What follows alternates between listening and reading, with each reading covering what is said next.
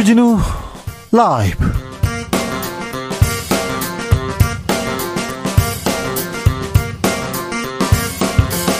2023년 1월 25일 수요일입니다. 안녕하십니까. 주진우입니다. 솔로몬 재판에 엄마와 같은 심정으로 그만두겠다. 나경원 전 의원이 당대표 경선 불출마를 선언했습니다. 왜 불출마를 했을까요? 어떻게 이런 결심을 했을까요? 이제 국민의힘 전당대회는 어떻게 흘러갈까요? 공동혁신구역에서 짚어봅니다.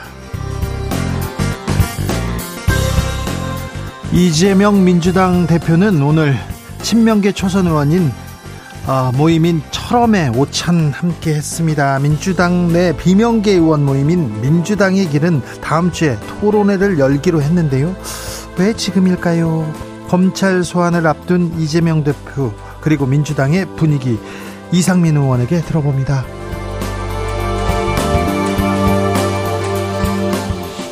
국민의힘 당권주자 김기현 의원 민방위 훈련을 여성도 받도록 하자 이런 법안 추진하고 있습니다. 당 안팎 논란 거센데요. 이대남 표심 잡기다. 아니다. 여성 안전 지킬 수 있는 필수 교육이다. 이렇게 팽팽합니다. 의견은 이슈 티키타카에서 짚어보겠습니다. 나비처럼 날아 벌처럼 쏜다. 여기는 주진우 라이브입니다.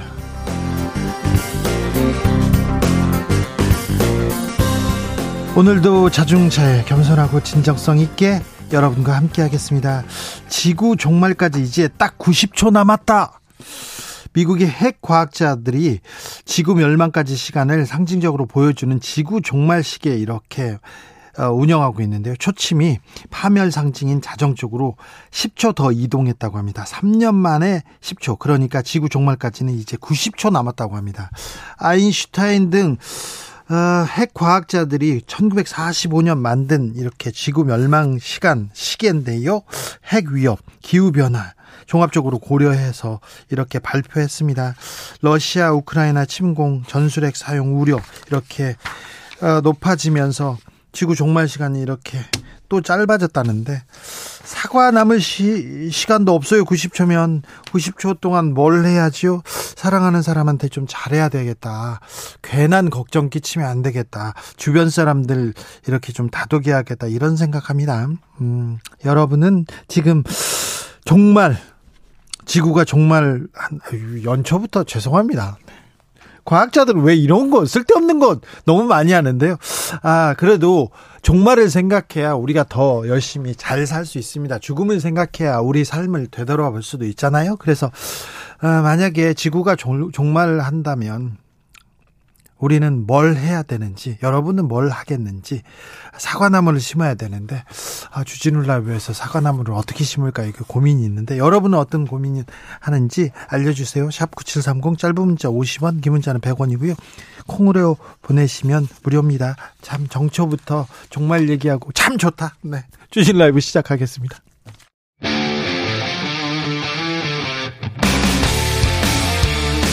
탐사보도 외길 인생 20년. 주 기자가 제일 싫어하는 것은?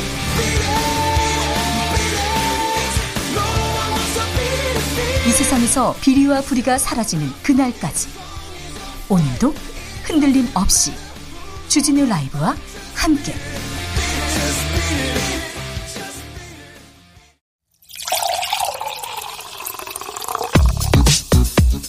진짜 중요한 뉴스만 쭉 뽑아냈습니다. 주스. 정상근 기자 어서 오세요. 네, 안녕하십니까. 아, 한파 이어집니다. 사망자까지 나왔어요. 네, 어제 이어 오늘도 영하 20도 안팎의 강추위가 몰아치고 있는데요. 이에 따라 전국 곳곳에서 한파 피해가 잇따랐습니다.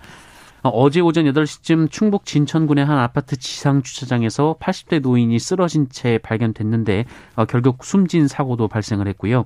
수원시 장안구 광교산 등산로에도 이 80대 어르신이 동상을 심하게 입은 채 발견되기도 했습니다. 제주에서 이제 비행기가 뜨기 시작했다는데 내일은 좀 온도 온도가 올라갑니까? 네, 어, 기상청은 어제 오늘 강추위를 일으킨 서쪽의 대륙 고기압이 이동성 고기압으로 바뀌면서 오늘 오후부터 기온이 조금씩 올라갈 것으로 예상을 했습니다. 네. 어, 다만 이 따뜻한 공기가 찬 고기를 타고 오르면서 눈 구름이 만들어질 것이라고 하는데요. 온도는 올라가는데 기온은 올라가는데 눈이 온다고요? 네, 그래서 오늘 늦은 밤 서쪽부터 눈이 내리기 시작해서 내일 새벽과 아침 사이 이 중부지방 대부분으로 폭설이 쏟아질 것으로 예상이 되고 있습니다.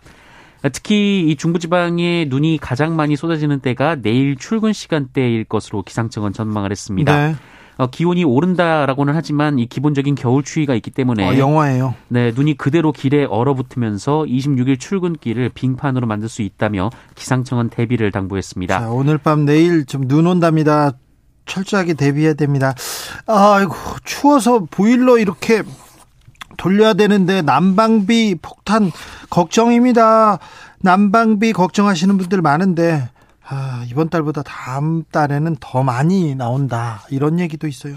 네, 올겨울 최강 한파가 어제 오늘 몰아친 것을 비롯해서 1월 추위가 이어지면서 이번 달 난방 수요가 지난달보다 더 많아질 것으로 보입니다. 추, 추우니까 아무래도 그렇죠. 네, 때문에 다음 달 난방비 요금 고지서가 이번 달보다 더 무거워질 것이다라는 전망이 우세한데요. 얼마나 올라요? 예, 한국도시가스협회에 따르면 이달 서울 도시가스 소매요금이 1메가줄당 19.69원이었는데 이것이 전년 동기 대비 38.4%나 오른 수준이라고 합니다. 네. 이 LNG 수입 가격 자체가 크게 올랐기 때문인데요. 어, 지난 2021년 12월 톤당 893원이었던 LNG 수입 가격이 지난해 12월 1255원으로 40.5%나 뛴 상황입니다. 그래서 올랐다. 네, 때문에 도시가스뿐 아니라 지역 난방비도 크게 올랐는데요. 열 사용 요금도 2019년 8월 이후 3년 만에 올랐는데 그 인상률이 37.8%에 달했습니다. 네. 어, 여기에 이 다른 공공요금도 잇따라 올라가면서 관리비 부담이 지난해에 비해 두배 이상 증가했다는 주장도 나오고 있습니다. 자, 난방비, 전기료, 부자들한테는 뭐 걱정도 안 하, 부자들은 전기세, 고지서 이런 거 보지도 않습니다. 뭐 돈 많은 사람들한테는 부담이 안 되는데 서민들한테는 아이고 걱정이다. 이거 보일러도 꺼야 된다. 히터도 꺼야 된다. 이렇게 아, 겨울을 나고 있습니다. 아무래도 이 서민들 취약계층 대책 나와야 되는데 정치권 뭐 하고 있냐 이런 목소리 계속 나왔습니다. 아, 민주당에서 이재명 대표는 취약계층 지원 강조합니다. 네, 민주당 이재명 대표는 오늘 최고위원회 회의에서 급등한 난방비 관련해서 정부에서 전기요금, 가스요금을 대폭 올리는 바람에 특히 취약계층들의 고통이 매우 심각하다라고 비판하면서도 네? 어, 정부의 소액에너지 바우처 지원 예산이 있지만 이번에 대폭 늘려서 이 취약계층 난방비 지원을 신속하게 해주실 것을 요청했습니다. 어, 이재명 대표는 고유가에 따른 정유사들의 실적 호조를 거론하면서 이 과도한 정유사들의 에너지 기업들의 영업이익은 이 횡재세까지는 아니더라도 있는 제도를 활용해서 국민들의 에너지 부담을 상쇄했으면 좋겠다라고 밝혔습니다. 자, 이런 부담이 나옵니다. 그런데 국민의힘에서는 아, 문재인 탓이다. 문재인 정부 탓하고 있어요. 네, 국민의힘 송원석 원내수석 부 대표는 지난 정부 LNG 도입 단가가 두세 배 급등했는데도 이 문재인 정권은 가스비를 13% 정도밖에 인상하지 않았고 이 누적 적자는 크게 늘어났다라면서 이 탈원전으로 전력 생산 단가가 급등해 한전 수지를 엉망으로 만들었던 것과 판박이로 먹튀 정권의 전형이다라고 비판했습니다. 이 당권 주자인 김기현 의원도 SNS에 이 전기요금 인상은 문재인 정부의 탈원전 정책이 주요 원인이다라면서 이 민주당이 민생과 직결된 난방비 문제까지 정략 대상으로 삼는 행태는 도저히 묵과하기 어렵다라고 주장했습니다. 민생과 직결된 난방비 부담 좀 줄여줘야 되는 거 아닌가요? 이것도 문재인 정부 탓이라고요? 잠시 후에 저희가 공동혁신구역에서 잘 얘기해 보겠습니다. 어, 오사공호님, 오늘 시 어르신 가게 너무 춥고요. 사람들 없어가지고 점심 전에 문 닫고 들어가셨답니다. 가게 문 열고 처음 있는 일입니다. 이런 얘기 하셨습니다. 네. 아, 정부가 정치권이 서민들 아, 겨울 잘 나도록 안전하게 따뜻하게 나도록 이런 보살핌 이런 그 대책 내는 게 정치 아닌가 이런 생각도 해봅니다. 나경원 전 의원이 며칠 동안 하도였는데요. 이제 좀 멀어질 것 같습니다. 나경원 전 의원 불출마 선언했습니다. 직접 좀 듣고 올까요? 우리 당의 분열과 혼란에 대한 국민적 우려를 막고 화합과 단결로 돌아올 수 있다면 저는 용감하게 내려놓겠습니다. 국민의 신뢰를 회복할 수 있도록 영원한 당원의 사명을 다하겠습니다. 대한민국 정통 보수 정당의 명예를 지키겠습니다. 용감하게 나가겠다가 아니라 용감하게 내려놓겠다고 하시네요. 네, 나경원 전 의원은 당대표 선거에 출마하지 않겠다라고 선언하면서 이 지지선언 등 전당대회에서 어떤 역할도 하지 않겠다라고 밝혔습니다. 자, 남은 주자들 반응 엇갈립니다. 일단, 안랩, 안철수 의원의 회사는 상한가까지 올라갔습니다. 네, 안철수 의원은 안타깝고 아쉽다라고 말했는데요. 안철수 의원은 나경원 전 의원이 밝힌 낯선 당의 모습에 본인도 당황스럽다라면서 이 나경원 전 의원이 던진 촌선 승리와 당의 화합을 위해 최선을 다하겠다라고 밝혔습니다. 네.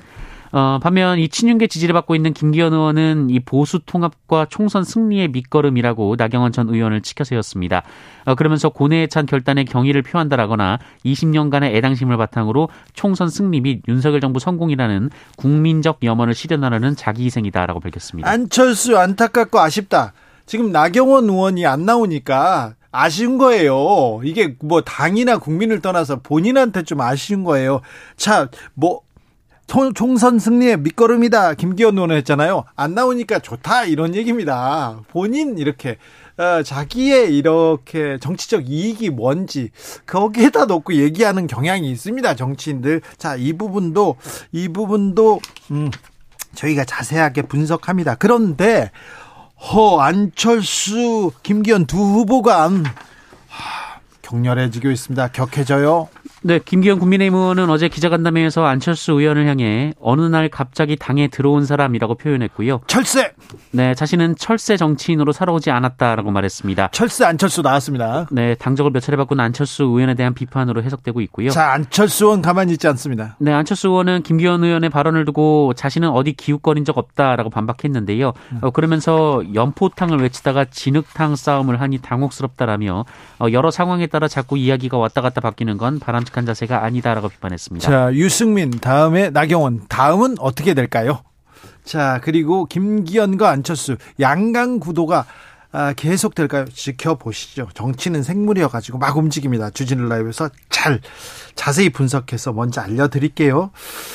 어, 윤석열 대통령 해외 순방 후 첫 국무회의 주재했습니다. 네, 윤석열 대통령은 오늘 아랍에미리트 국빈 방문을 통해 300억 달러 규모의 투자를 유치한 점을 강조하면서 관계부처의 후속 조치를 진행할 것을 부탁했습니다. 어, 윤석열 대통령은 300억 달러는 UAE가 어느 나라와도 않은 압도적이고 전례 없는 규모라면서 이 본인도 이 사안을 직접 챙기겠다라고 밝혔습니다. global standard 강조했는데 이것도 언제 들어봤더라 이명박 대통령 때 들어본 얘기였는데 아무튼 이란 문제는 어떻게 됐습니까? 이 논란 사그라들지 않습니다. 주호영 원내대표가 엄호하면서 오히려 커진다 이런 얘기도 합니다. 네, 주호영 원내대표가 오늘 당내 회의에서 윤석열 대통령이 엄청난 숭반 성과를 거뒀음에도 민주당은 발언을 문제 삼아 집요하게 폄훼하고 있다라면서 어, UAE의 가장 위협적인 주적은 이란이라는 주장은 수없이 반복된 말이라고 밝혔습니다. 어, 또한 국회 국방위원회 여당 간사인 신원식 의원은 아크 부대 장병에게 대통령이 지침을 주고 격려하는 것은 주권이라며 이란이 우리의 주권적 사항에 대해 계속 외교 문제화하는 것을 이해할 수 없다라고 주장했습니다. 아니 외교부에서도 이거 아니라고 하고 역사학자들도 이거 아니라고 얘기하는데 굳이 정치권에서 이 논란을 키우고 있는데 이게 윤석열 정부를 위한 걸까요? 대한민국을 위한 걸까요? 대체 왜 그러는지 참 아무튼 윤 대통령 어머는 열심히 하고 있습니다.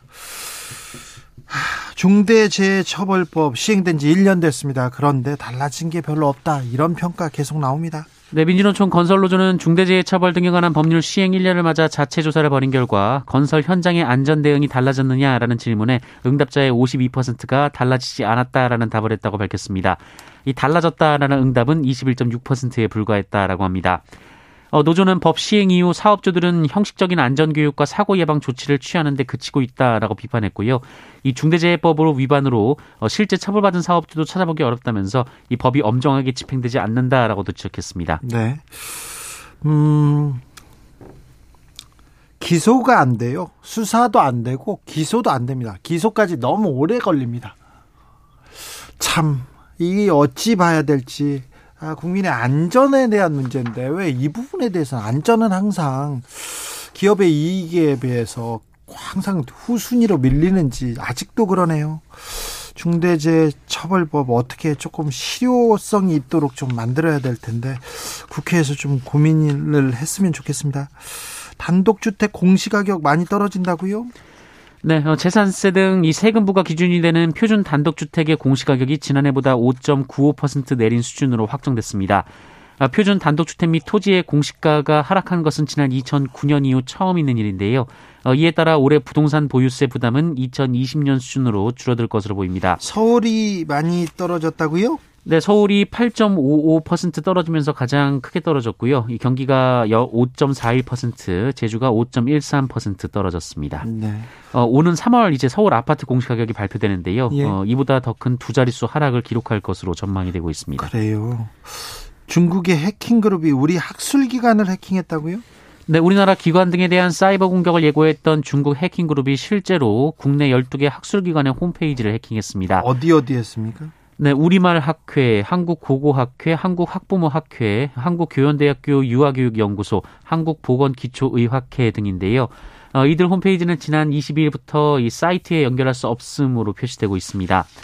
이 해킹을 한 곳은 혐한 성향으로 알려진 중국의 해킹 조직 어, 샤오칭이라는 곳인데요. 어, 이들은 설 연휴를 전후해서 한국 내 교육과 관련된 사이트 70곳을 해킹했다라고 주장했습니다. 앞서 정부는 이들의 사이버 공격 예고에 따라 비상 대응 체계를 긴급 점검한 바 있는데요. 네, 해킹이 이루어졌습니다. 중국 해커들이 우리 학술 기관을 공격한다고요? 아, 한국과 중국 예, 뗄래야 뗄 수 없는 이런 나라인데 이게 혐한 성향 그리고 혐중 성향 이렇게 계속되는 것은 좀 문제인데 외교적으로도 큰 문제고 정치적으로도 부담인데 경제적으로는 더 큰 손해를 입을 수도 있고요. 이런 부분에 대해서도 좀 아, 정치권에서 신경을 좀 더 써야 될 것 같습니다. 이렇게 혐오로 혐오로 이렇게 어, 살아갈 수는 없어요. 같이 지낼 수도 없고요. 음, 이번 새학기부터 초등학교 자녀, 자녀들 저녁에 돌봄, 시범 운영됩니다. 네, 올해 3월 새학기부터 경기 지역 등 5개 시도 200개 초등학교에서 오후 8시까지 원하는 학생이 돌봄 교실 등을 이용할 수 있는 늘봄 학교가 시범 운영됩니다. 어, 각 시도교육청은 돌봄 공백이 가장 큰 초등학교 1학년 학생을 대상으로 다양한 프로그램을 활용한 에듀케어를 지원하고 어, 토요 방과 후 등 이 지역 교육 여건에 맞는 프로그램도 마련하기로 했습니다. 아, 특히 초등학교 입학 직후에는 유치원보다 이른 시간에 학교에서 이 돌봄 공백이 크다라는 지적이 있었는데요. 어, 이들 학교는 1학년 대상을 학생을 대상으로 프로그램을 만들어서 어, 수업 후 교실에서 이 놀이나 체험 활동을 할 수 있도록 한다라는 방침입니다. 어, 또한 인천 지역은 정규 수업 전에 일찍 등교하는 학생들을 대상으로 독서 교실, 악기 교실 등을 만들어서 아침 틈새 돌봄을 제공할 예정이라고 밝혔습니다. 이 교육부는 이 늘봄 학교를 2025년부터 전국으로 확대할 예정입니다. 코로나 상황 어떻습니까? 네, 오늘 발표된 코로나19 신규 확진자 수는 19,538명이었습니다. 어제보다는 7천여 명 정도 늘었지만 일주일 전보다는 17,000여 명 정도가 줄었습니다. 어, 연휴 검사 건수 감소 영향이 있는 것으로 보이고요. 예. 이 재원 중인 위중증 환자는 482명으로 400명대 후반으로 다시 늘었고 사망자는 25명이 나왔습니다. 주스 정상근 기자 함께했습니다. 감사합니다. 고맙습니다. 지구 멸망이라 90초 전이라 어찌하시겠습니까? 물어봤더니 많은 분들이 다양한 의견 주십니다. 5145님께서 지금 당장 멸망이라 부장님 뒤통수를 한 대 때려보고 회식 시간에 한번 해보세요. 네. 추천합니다. 아, 그래요? 음. 아, 부장님들도 다 고충이 있는데. 음. 7922님, 요즘 같으면 너무 추워서 땅도 얼고 그래가지고 사과나무 심기 너무 힘들 것 같아요. 얘기하는데, 아, 그렇죠. 아, 조희덕님께서 가족들에게 사랑한다고 문자 보내고 고양이 안고 침대에 누워서 잘 겁니다. 이렇게 얘기하셨습니다. 9956님께서 저는요, 46살에 첫 아가를 얻었습니다. 이제 아장아장 걸음마 하는 우리 아들 장가 가는 것까지는 봐야겠습니다. 지구 정말 멈춰 얘기합니다. 장가 가는 거는 보셔야 되겠어요? 아, 네. 2470님, 내일 지구가 멸망한다면 보일러 팍팍 될 겁니다. 너무 춥습니다. 이게, 이게 민심이에요. 보일러를 지금 제대로 못 된다는 거 아니에요? 추워도. 그런데 지금 공공요금, 난방비, 전기세, 가스요금 지금 올리면 안 되죠. 같이 올리면 부자들은 상관없는데 이런 공공요금은 좀 묶어놓고 다른 세금을 통해서 아, 조금 서민들을 지원하고 안전망 이렇게 따뜻한 게 이렇게 만들어줘야 되는 거 아닌지. 아, 왜 이런 생각 안 하시는지 전병성님께서는 지구 종말 같은 건 걱정하지 말고 지금 대한민국이나 걱정하는 게 시급합니다. 가스비 너무 올라 환장하겠습니다. 얘기하는데 아 대한민국 걱정되네요. 얘기하고요. 0328님 지구의 종말이 온다면 지구야 우주야 그동안 힘들게 우리 인간들 살게 해주느라고 고생했어 고마워라고 메시지 남기고 싶습니다. 아 지구야 미안해 하는 분이 있군요.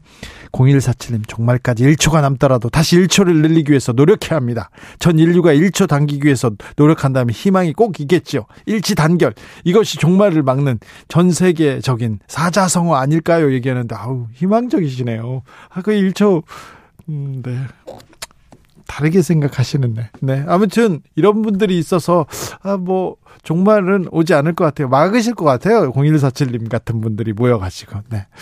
아, 교통 정보 듣고 오겠습니다. 임초희 씨.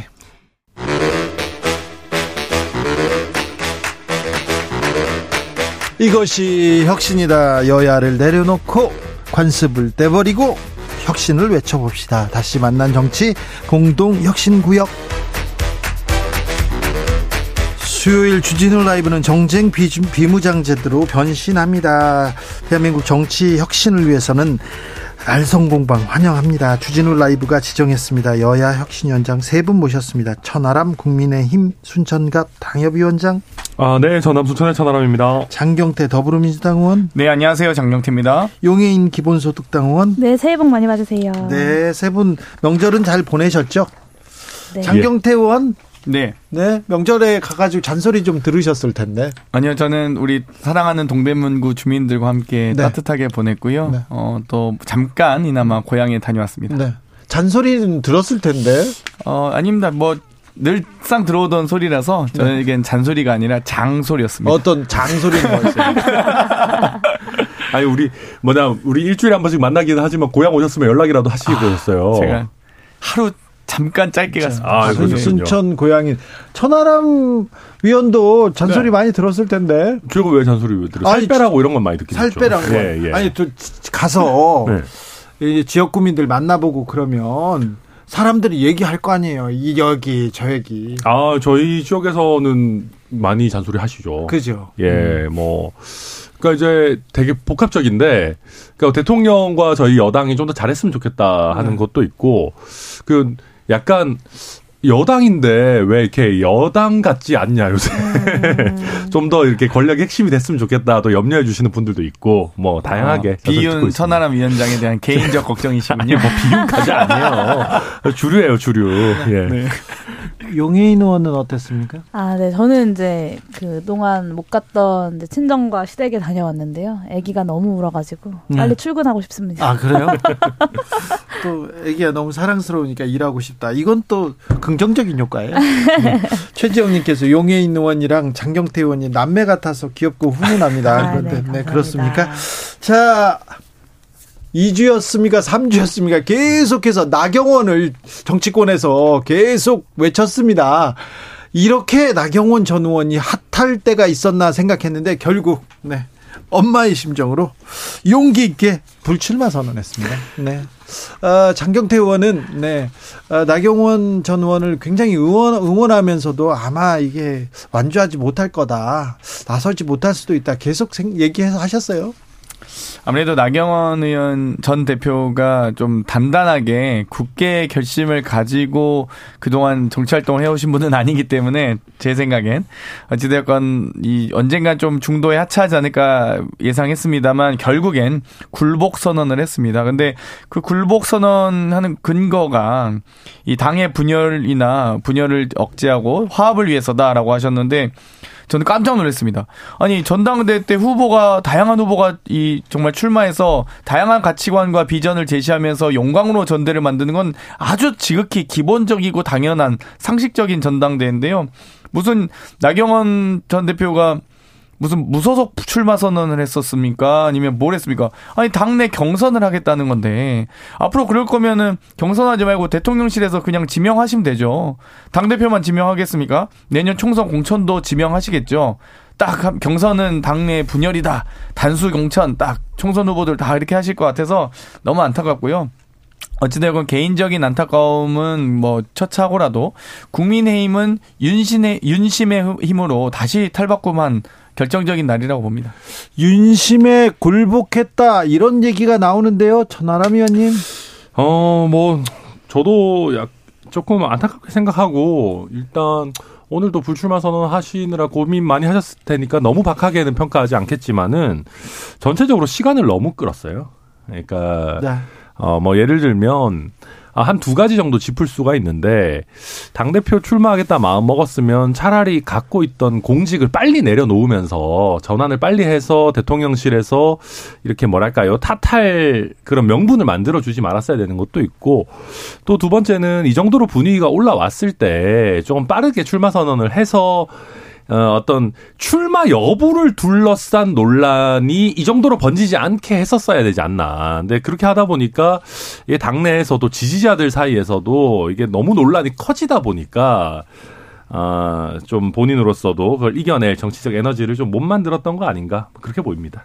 용인 의원님. 네, 저도 영상으로 어제 봤는데 굉장히 비장하시더라고요. 거의 거의 정계 은퇴 선언 수준의 기자회견이었다라는 느낌이 들었는데 저는 천하람 위원님 하시는 이야기처럼 너무 늦었다. 사실 이 이번에 이 기회를 잡았어야 조금 더 전국적이고 큰 정치인으로 성장할 수 있는 기회라고 저라면 생각했을 것 같고 그래서 지난주에도 저라면 무조건 출마할 것 같다라고 말씀을 드렸는데 어, 나경원 전 의원에게는 그런 것보다는 어쨌든 윤석열 대통령의 어, 심기가 좀 더 중요했던 것 같다라는 생각이 들고 어, 분위기가 올랐을 때 빠르게 이제 출마 선언을 하고 그 승기를 잡고 어, 새로운 혁 신에 대한 내용들을 만들어 갔었어야 되는데 네. 새로운 비전을 전혀 보여주지 못하면서 이 출마 여부를 가지고 계속해서 2주, 3주 지지 끌다 보니 국민들도 사실은 좀 이제 이래서 출마를 한다는 거야, 안 한다는 네. 거야, 좀 지겨워지는 것들이 결국에는 지지율 하락까지 이어지게 되고, 당대표로서 출마하는 동력을 잃게 된 것이 아닌가, 이런 생각이 듭니다. 이제부터는 나경원 전 의원 얘기를 하는 일이 거의 없어질 거니까. 네. 지금까지 이제 어, 뭐 하는 거야, 마는 거야. 이게 이렇게 어, 쳐다보신 분들은 이제 뭐 어, 네, 걱정을 내려놓으시고요. 땅땅님, 그런데 불출마 선언에서 솔로몬 재판 엄마는 왜 나온 거예요? 얘기하는데 본인이 뭐 희생했다, 헌신했다 이 얘기를 하고 싶은 것 같아요. 목소리도 좀 평소와 다르게 좀 격앙되셨던데. 자, 그래서요. 네. 유승민, 나경원, 그 다음에 어떻게 되는 겁니까? 일단, 네. 안철수 의원, 철새다! 이렇게 어제부터 공격하기 시작했어요. 아니 뭐 야, 저희가 그렇다고 해서 뭐 단독 후보로 선거를 치를 수는 없는 거니까. 지명직으로 바꾸라고 하던가요? 뭐 사- 그렇게까지 할 수는 없죠. 예. 에, 뭐 저는 이제 어뭐 전당대회이기 때문에 어 후보끼리 신경전을 펼치고 캠프끼리 뭐 여론전을 펼치는 거는 뭐 충분히 할 수 있고 해야 되는 일이라고 생각합니다. 선거 때 다 하는 거 어? 선거 때 원래 하는 거죠. 그렇게 하니까 또 안철수 의원도 뭐 며칠 전까지 연포탕 얘기하더니 갑자기 또 뭐 진흙탕 싸움으로 가져가냐 그렇죠. 하면서 또 맞, 맞서고 이런 게 원래 선거예요. 저는 그건 문제가 없다고 보는데 제가 안 보고 싶은 거는 그런 겁니다. 막 국회의원들이 연판장 돌리고 이런 거 있잖아요. 네. 그러니까 캠프끼리 싸우면 돼요. 네. 그리고 원래 저희 당의 당원 당규 상 물론 아무도 지키지 않는 사문화된 규정이지만 국회의원과 현역 당협위원장은 당내 선거에 개입하지 않도록 돼 있어요. 예. 왜냐하면은 중립을 지켜야 당원들이 그냥 자유로운 선택을 하실 수 있다라는 게 기본 취지이기 때문에 그런 면에서도 어 우리 지금 현역 의원분들이 할 거면은 차라리 그러면 그 캠프에서 정확하게 대변인이나 뭐나 직을 맡고 하든가 그런 거 하지 말고 주류 분위기 만드는 이런 어떤 세력 만드는 이런 거는 저는 좀 안 했으면 좋겠다 그런 생각입니다. 그렇게 될까요? 뭐 이미 많이 했으니까. 안철수 후보도 단일화 하시는 거 아니에요? 김기현 후보랑? 이야. 아, 근데 이제 그 그렇게 되면 안철수 후보가 단일화를 도대체 몇 번 하는 거예요. 단일화 쪽에서는 또, 예. 네. 아니, 뭐좀 국내 최고시긴 한데 되는 그래도. 뭐 좀 좀 완주하실 때가 있어야죠 그래도. 그 연판장 이야기 이제 하셨는데 이제 초선 의원들과 재선 의원들이 나경원 의원 출마에 대해서 굉장히 이제 공격적으로 이제 나섰잖아요. 저는 그걸 보면서 굉장히 좀 안타까웠던 게 어, 다음 총선 때 어, 과연 그런다고 공천이 보장이 되느냐. 그러니까 정치는 결국에는 공천과 동시에 국민의 어떤 지지라는 명분을 가지고 해야 하는 건데 이런 식으로 줄서기의 정치에만 몰두하고 있는 여당의 아, 다수의 의원들이 있다는 것이 정말 좀 집권 여당이 그나마 좀 잘하기를 바라는 국민들로서는 굉장히 좀 어, 마음이 아픈 장면이 아니었나라는 생각이 들고 음. 지금까지 이제 여당의 전당대회가 집권 여당의 전당대회임에도 불구하고 윤심이 어디에 있느냐 그리고 김장년대 뭐 연포탕 같은 말장난들만 있었는데 이제는 부디 집권 여당의 당 대표로서 대한민국을 어떻게 이끌어 가겠다라는 비전을 중심으로 여당의 전당대회 전당대회 다운 전당대회가 좀 이루어지기를 바랍니다. 그러니까 저는 이게 저희 당 얘기니까 좀 얘기하자면은 어, 이게 자연스럽게 이루어져야 됩니다. 그러니까 저는 너무 과하게 이 세력을 과시하고 뭐 힘을 행사하고 이런 분들이 오히려 자신감이 없나 그런 생각이 들어요. 네. 왜냐하면 저희 당 당의 당원들은 아마 90% 이상 윤석열 대통령을 찍었고 지금도 지지하고 계시는 분들일 거란 말입니다. 그러면 어느 정도 자연스럽게 흘러가게 놔둬도 대통령이 지원하는 그 뉘앙스만 조금 풍겨도 그쪽으로 가요, 아무래도. 그러니까 너무 세게 할 필요가 없거든요. 오히려 세게 하면은 이게 약간 어, 왜 이렇게까지 하지라는 게 생긴단 말입니다. 그래서 조금 우리가 이 주류라고 하시는 자부하는 분들도 조금 여유를 가질 필요가 있다. 오히려 너무 쫓기는 거 아닌가 싶은 생각이 들고 네. 또한 번 또 한 가지도 그 연판장 얘기 잠깐만 얘기하면은 아니 줄도요. 한 다섯 명이 서야지 챙겨주지 한 오십 명이 줄 서면 그거 어떻게 챙겨줍니까? 그러니까 오십 명이 줄 서는 건 의미가 없는 거거든요. 그냥 이제 그 뭐랄까요 배제되는 것에 대한 두려움 이런 거 때문에 다 이제 하시는 건데 그 동네에서는 줄 서야 돼. 아니 뭐 천하라면도 빨리 가서 쓰세요. 아니 뭐 근데 어? 뭐 아니 그런 걸 다 떠나서 그래서 제가 봤을 때 조직 생활이 그렇게 좋으면 조직에 들어가야지 정치를 하면 안 됩니다. 그래서 아 그렇잖아요. 아니 네. 그럴 거면은 뭐뭐 뭐 대기업에 가시거나 네. 어디 공무원 조직 사회에 들어가셔서 조직 활동을 하셔야지. 지금 유승민 네. 그리고 지금 나경원한테 보여준 거는 사실은 윤석열 파 파에서 보여준 그런 또 행태였다 이런 지적도 있습니다. 그러면요 천하람 의원님 하나 물어볼게요. 네. 이제 당권 경쟁 어떻게 판이 짜집니까? 유승민 후보는 어떻게 되는 겁니까? 골든 타임이 이제 오늘 내일인데 할라나 모르겠습니다. 너무 조용해요. 어. 아, 왜냐하면은 유승민 전 의원 얘기가 나경원 어, 전 원내대표가 뜨면서 솔직히 거의 없어졌잖아요. 그렇죠. 그래서 약간 시야에서 사라졌는데 나경원 전 의원이 드랍을 한 오늘 내일이 사실 마지막 남은 골든 타임이거든요. 이제 와서 우리 당에서 어, 확장성을 추구하는 당원들의 그 의사를 내가 끌어안겠다. 이거를 그냥 온전히 안철수 의원에게만 맡겨둘 수 없다라고 해서 치고 나와야 되는데 그 될지 그러니까 하실지 저도 잘 모르겠습니다. 한다면 저는 좀 빨리 했으면 좋겠습니다. 음. 뭐 동력을 많이 상실했지만 저는 이제 출마 가능성은 조금 더 높아졌다 이렇게 생각하는데요. 나경원 후보의 어찌되면 지금 전 후보의 이제 후보도 또 전 후보가 되셨네요. 네. 후보의 등장으로 인해서 유승민 전 대표가 주목받지 못한 건 사실이죠. 어 그리고 표를 많이 장식, 잠식 당했었, 당했었습니다. 그런데 이제 나경원 후보가 불출마 선언으로 인해서 그 지대가 어찌됐건 좀 다시 살아나게 된 거거든요. 그러니까 네. 표 유입 요건이 생겼기 때문에 유승민 대표도 아마 거치 결정을 할 텐데 만약 유승민 대표마저도 안 나오게 되면 정말 이제 윤심의 힘으로 사실상 국민의힘 당대표 선거는 지명직 화 되는 거죠. 네. 그래서 아마도 그 결심을 아마 이번 주 중에 하지 않으실까 이렇게 예상합니다. 네. 자, 이번에 설에 나경원 나오는 거야, 안 나오는 거야, 이 얘기 뭐 아니었고요. 그 다음에 윤 대통령 좀 잘해야 되는데, 어, 국민의힘 정치권 뭐 하고 있는 거야, 이 얘기 많이 나왔는데, 무엇보다도 난방비 얘기 많이 나왔어요. 너무 올라도 너무 오른다 얘기합니다. 명절 끝나자마자 또 버스 요금 뭐 또 오른다고 하지요. 물값 오른다고 하죠. 메로나 20% 오른답니다. 이렇게 자꾸 오르는데 이 오르는데 이 부분에 대해서는 조금 정치권에서 정부 여당이 좀 책임지고 조금 어, 서민들 서민들을 위해서 좀 붙들어 잡아야 되는 거 아닙니까? 근데 그게 한계에 다다랐습니다. 한계에 그러니까 다다랐 저희도 저도 여당에서 정치하고 있고 총선 준비하는 사람으로서 한 1년 정도만 더 그냥 뭉갰으면 좋겠다 싶은 생각을 솔직히 합니다. 그러니까 그냥 적자 조금 더 확대되더라도 네. 그냥 안고 가자라고 싶은 생각이 저희 당에서 정치하는 사람들이 왜 없겠습니까? 아니 그 기업 그리고 부자들 세금 조금만 덜 깎아줘도 이거 가능한 거 아닙니까? 근데 그게 아, 그렇지가 않습니다. 지금 한전이요 부채가요 165조가 넘었습니다. 어 2017년에 부채, 한전 부채가 얼마였는지 아세요? 70조밖에 안 됩니다. 그 문재인 정부 5년을 거치면서 한전 부채가 거의 100조 가까이 늘었거든요. 그 외에도 여러 에너지 공기업의 부채 수준이 심각한 수준이고 여러 부분들을 지금까지 적자로 다 메꿔왔습니다. 원자력 상승을 그러니까 원자재 가격 가격 상승을 저희가 반영을 못해서 그런데 그게 결국은 예전처럼 대한민국이 고도 성장기고 정말 뭐 자녀들을 많이 낳고 할 때는 아 이 세대의 빚을 뭐 나라가 좀 더 잘 살게 되면 뒤에서 갚든 아니면 우리 세대가 이제 좀 나이가 더 들면 갚든 할 수 있었는데 이거를 미래 세대에 더 이상은 떠넘길 수가 없어요. 한두 해 간다고 해서 될 게 아니고 이제는 어찌 보면 원자재 가격 상승을 반영할 수밖에 없는 정도까지 왔고 대신에 저희 정부 여당에서도 정말 이 에너지 가격 상승으로 해서 고통받는 취약계층에 대해서 에너지 바우처라든지 이런 거 확대해가지고 어 정말 이 제대로 취약계층 이렇게 어 보호해드리는 그런 쪽으로 갈 수밖에 없다 그런 생각입니다.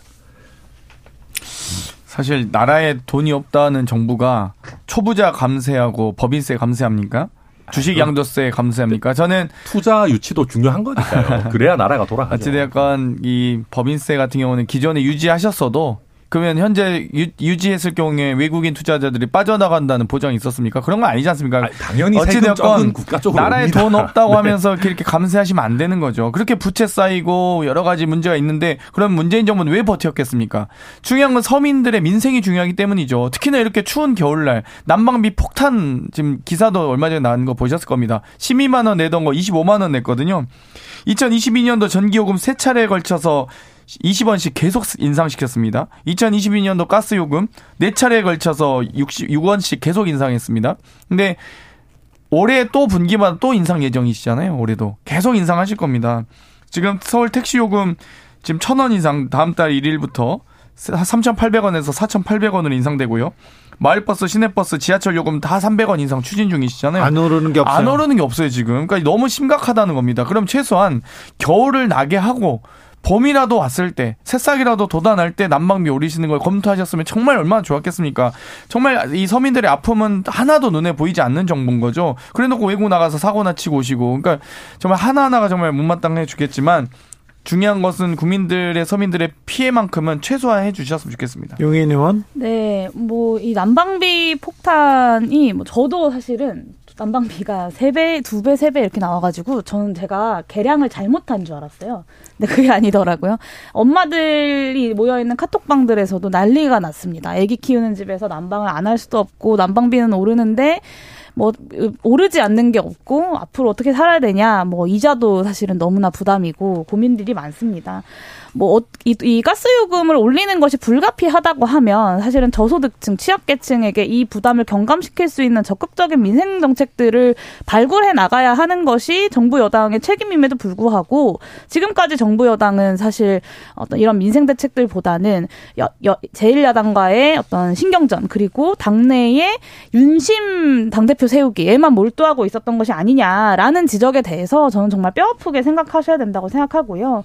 이 고물 가 고금리로 민생 경제가 얼어붙고 있는 지금에 어, 특히 저는 어, 이번에 이제 제1야당의 당대표인 이재명 대표가 횡재세 도입 검토에 대한 이 의견을 냈는데 제가 이제 작년부터 꾸준하게 이제 횡재세 도입 검토를 이야기해 왔어요. 근데 이게 뭐 만병통치약은 아니지만 분명하게 이런 고유가 시대, 고금리 시대에 어그 어떤 저소득층과 취약계층들의 에너지 부담을 경감시킬 수 있는 하나의 방법이고 전 세계적으로도 뭐 미- 미국에서도 검토하고 있고 영국이나 뭐 유럽의 나라들에서도 이미 도입을 하고 있는 이런 정책들에 대해서 어 계속해서 논의하자라는 제안을 이제 국회와 제1야당과 저, 저 그리고 정부 여당에게 하고 있습니다. 그래서 어 그냥 어쩔 수 없다 혹은 전 정부가 안 올린 것이다라고 탓할 것이 아니라 올릴 수 없다면 그것에 대해서 더 적극적으로 저소득층과 취약계층의 부담을 경감시킬 수 있는 방안을 찾아야 된다.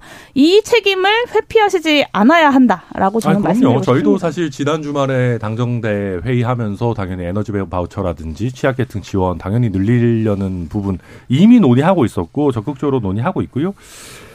어, 이런 요금 올리고 싶은 정치인이나 정당이 어디 있겠습니까? 저희가 뭐 유토피아에 산다면은 얼마든지 그렇게 하고 싶죠. 그렇지만 저희가 이, 어, 그 윤석열 정부가 물려받은 나라 곳간 상황이 그렇습니다. 그러니까 원래 아 정말 그렇거든요. 원래 600조 원 국가 부채 있던 게 문재인 정부 거치면서 1000조 원까지 올라왔어요.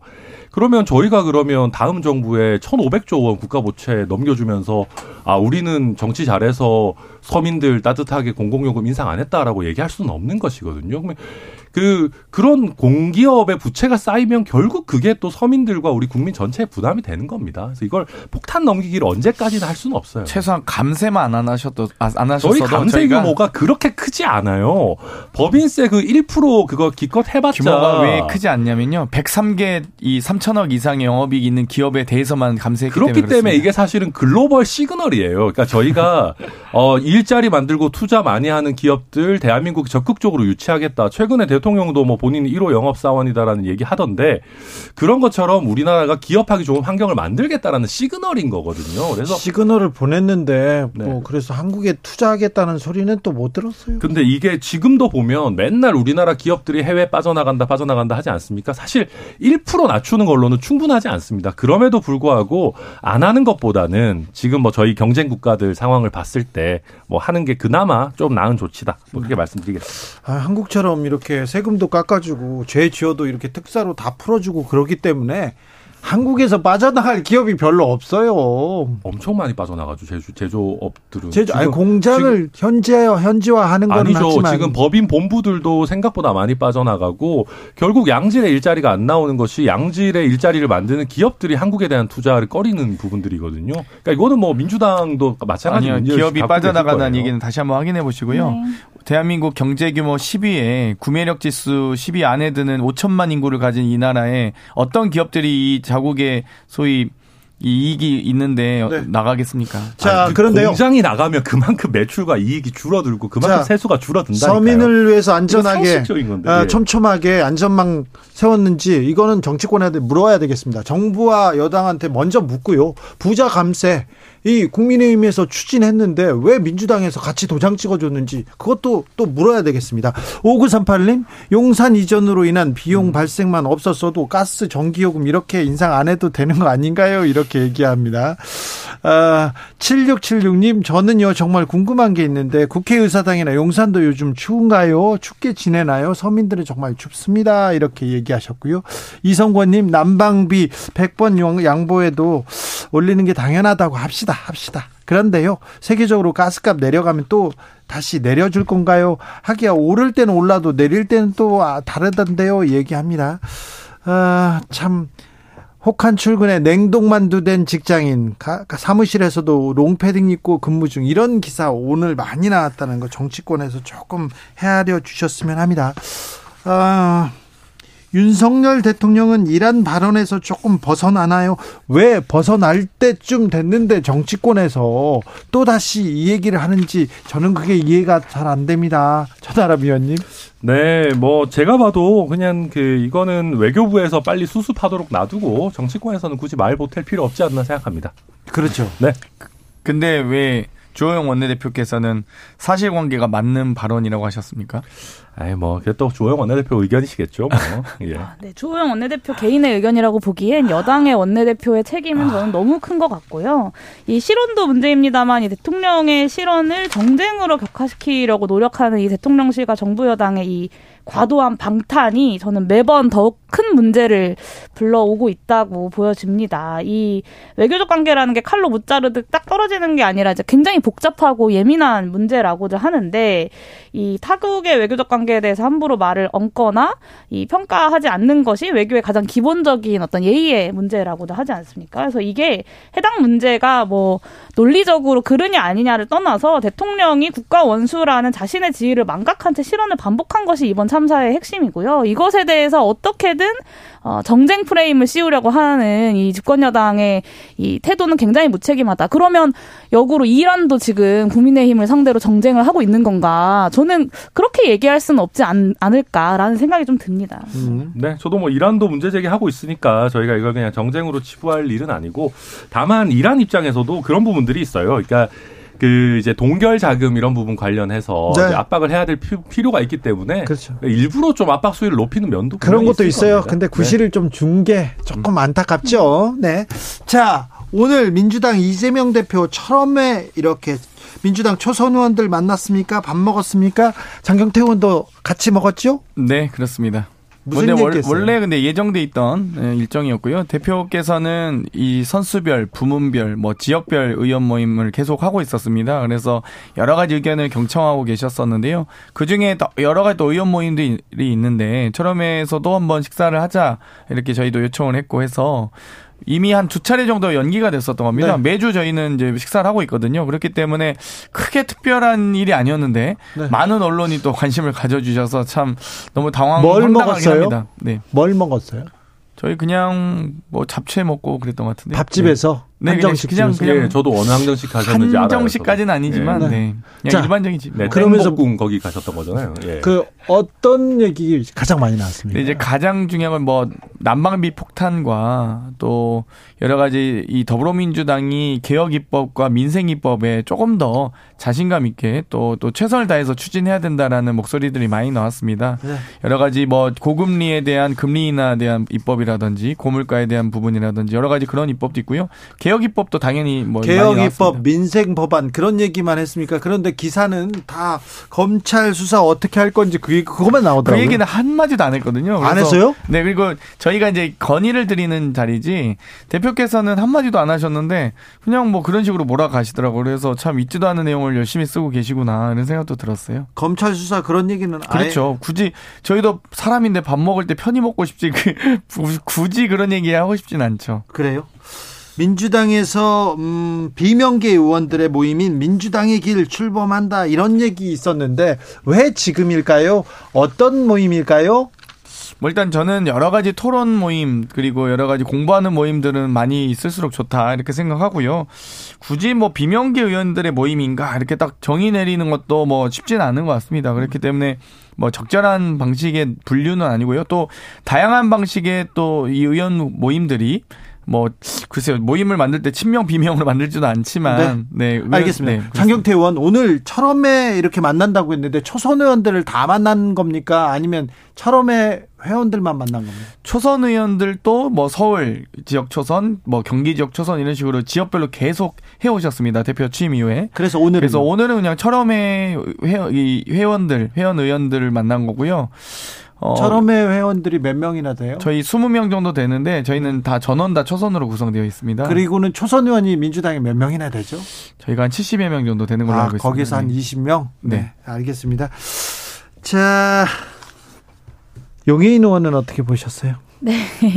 저는 뭐 지금 여러 가지 이야기를 하셨는데 철험회와의 오천과 뭐 민주당의 길 이야기를 하셨는데 어떤 걸 이야기하시는 건지는 잘 모르겠지만 민주당 어떻게 보세요? 네. 그 아까 이제 그 주진우 디, 그 진행자께서 잘 얘기해 주셨는데 사실은 이 법인세 감세에 대해서 법인세를 감세해 주면 투자가 늘어난다는 것은 뭐 놀 그 학문 그 학술적으로도 크게 증명된 내용은 아닙니다. 그런데 이것에 대해서 민주당이 초보자 감세라고 계속해서 비판을 했지만 결국에는 이 여야 간의 합의로 도장 찍어서 국회 본회의를 통과시킨 것은 민주당의 동의가 있었기 때문에 가능했던 일입니다. 저는 어 정말 야당으로서 이 국- 대통령과 그 정부 여당이 잘못 가고 있다면 제1야당으로서 좀 정말로 국민들의 민생에 천착해서 민생 대안을 찾아가는 과정들을 어, 좀 책임 있게 그리고 어, 좀 힘 있게 잘 싸워 나가야 한다고 저는 생각하고요. 과연 민주당이 지금까지 그런 모습을 잘 보여줬나는 어, 민주당 내부에서 한번 좀 더 많은 고민들을 피, 고민들이 필요하지 않을까라는 생각이 들고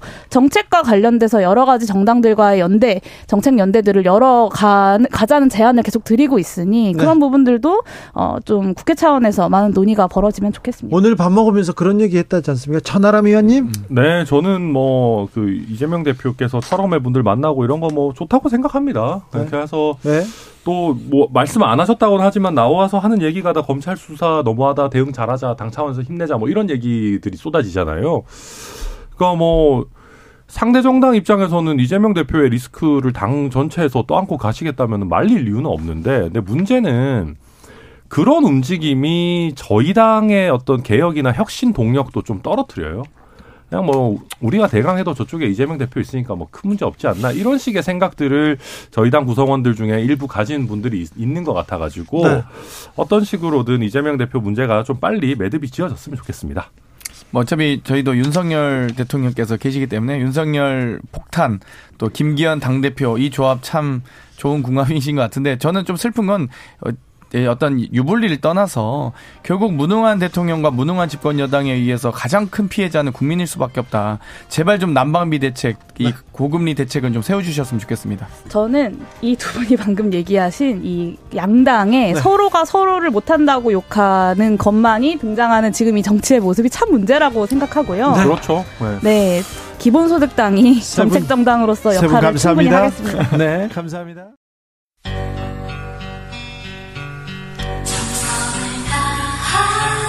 정성을 다하는 국민의 방송 KBS 주진우 라이브 그냥 그렇다고요.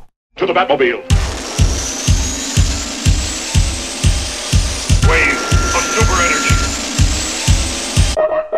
주기자의 1분 위 학생은 행복대학 수업에서 위와 같이 우수한 성적을 거두었기에 이 상장을 수여합니다. 왜 상에는 꼭 위 학생, 위상 이렇게 얘기하는지 몰라요. 아무튼 25일 아주 특별한 졸업식이 있었습니다. 교복을 입은 칠곡 할매들이 졸업장을 받고 학사모를 썼습니다. 상장과 졸업장 받은 할머니들 덩실덩실 춤을 췄습니다. 이름도 쓸 줄 몰랐는데 한글을 배우게 해주셔서 참말로 고맙지요. 오늘 졸업장도 받고 상장도 받아서 너무 좋아해. 아, 반장 이 김영분 할머니 77살입니다. 89살의 추유을 할머니, 86살 이원순 할머니, 그리고 79살 권한자 할머니, 최고령 이종희 할머니는 91살입니다. 그런데 그런데 배움의 끈을 놓지 않습니다. 어려운 가정 환경 때문에 학교에 가지 못했던 할머니들 2017년부터 칠곡근 어, 성인 문해 교실에서 한글을 배우고 이 배움의 한 풀기 시작합니다. 편지 쓰기, 시 쓰기 숙제에 빠뜨리지 않습니다. 칠곡근 할머니들 개성이 담긴 글씨체 활용해가지고 칠곡 할매 글꼴 보셨죠? 아, 너무 훌륭하죠? 아유, 가슴이 따뜻한 글씨체는 또 처음이에요. 할머니들 늦게 공부 시작했는데요. 남들보다 열심히 공부한 거 알아요. 그래서요, 저는 이 배움 더 이어갔으면 좋겠습니다. 대학도 가시고, 미팅도 하시고, 유학도 가셨으면 좋겠습니다. 무엇보다도 건강하고 행복하셨으면 좋겠습니다. 권인자 할머니가 쓴 시 한 편 읽어드릴게요. 내 마음입니다. 제목은 권 권안자 할머니네요. 권안자 할머니의 내 마음. 아이고 너무 피곤하다. 마음이 너무 괴롭다. 하루하루 살아가는 게 진짜 더 고달프다.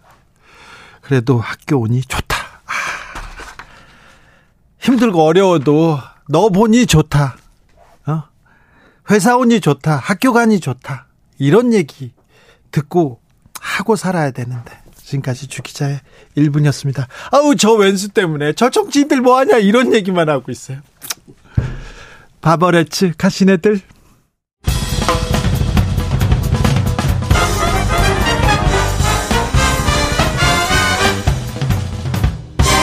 훅 인터뷰. 모두를 위한 모두를 향한 모두의 궁금증 훅 인터뷰. 이번 명절 진짜 민심은 무엇인지 정치권은 이 민심을 어떻게 읽고 있는지 자세하게 알아봅니다. 자, 오늘 훅 인터뷰 더불어민주당 이상민 의원 만났습니다. 안녕하세요. 네, 안녕하세요. 새해 복 많이 받으십시오. 복 많이 받으십시오. 예, 의원님, 예. 의원님은 어, 민주당 내에서도 어, 욕을 많이 먹어요. 네.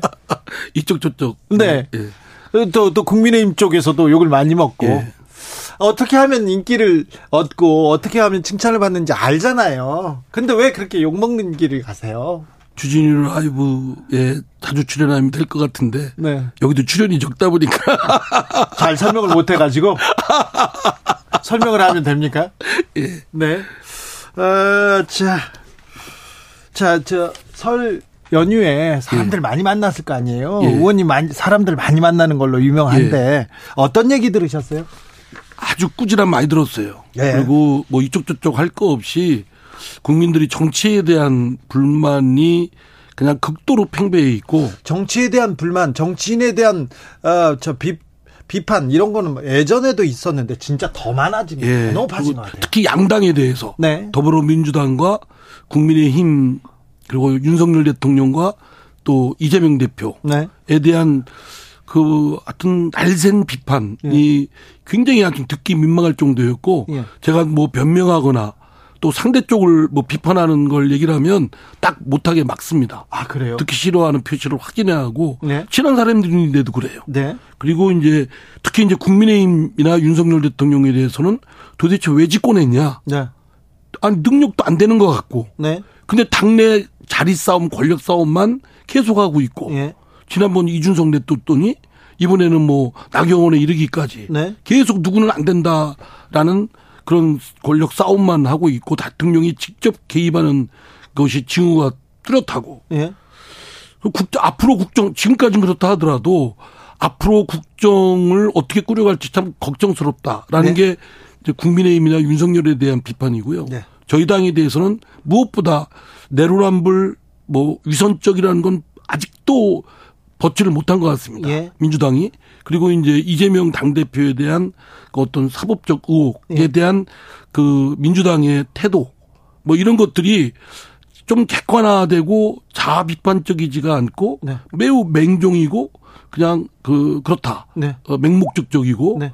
어, 그 도대체 그러면은 국민 민심이 지금 어떻게 바라보고 있는지 예. 이런 건 도외시하고 조금만 살펴보면 알 텐데 네. 그냥 당 대표의 서법적 의혹을 맹종해서 비유하는 데만 급급한 거 아니냐. 네. 라는 점에서 상당히 좀 여전히 그 더불어민주당이 백 아무리 뭘 한다고 그래도 네.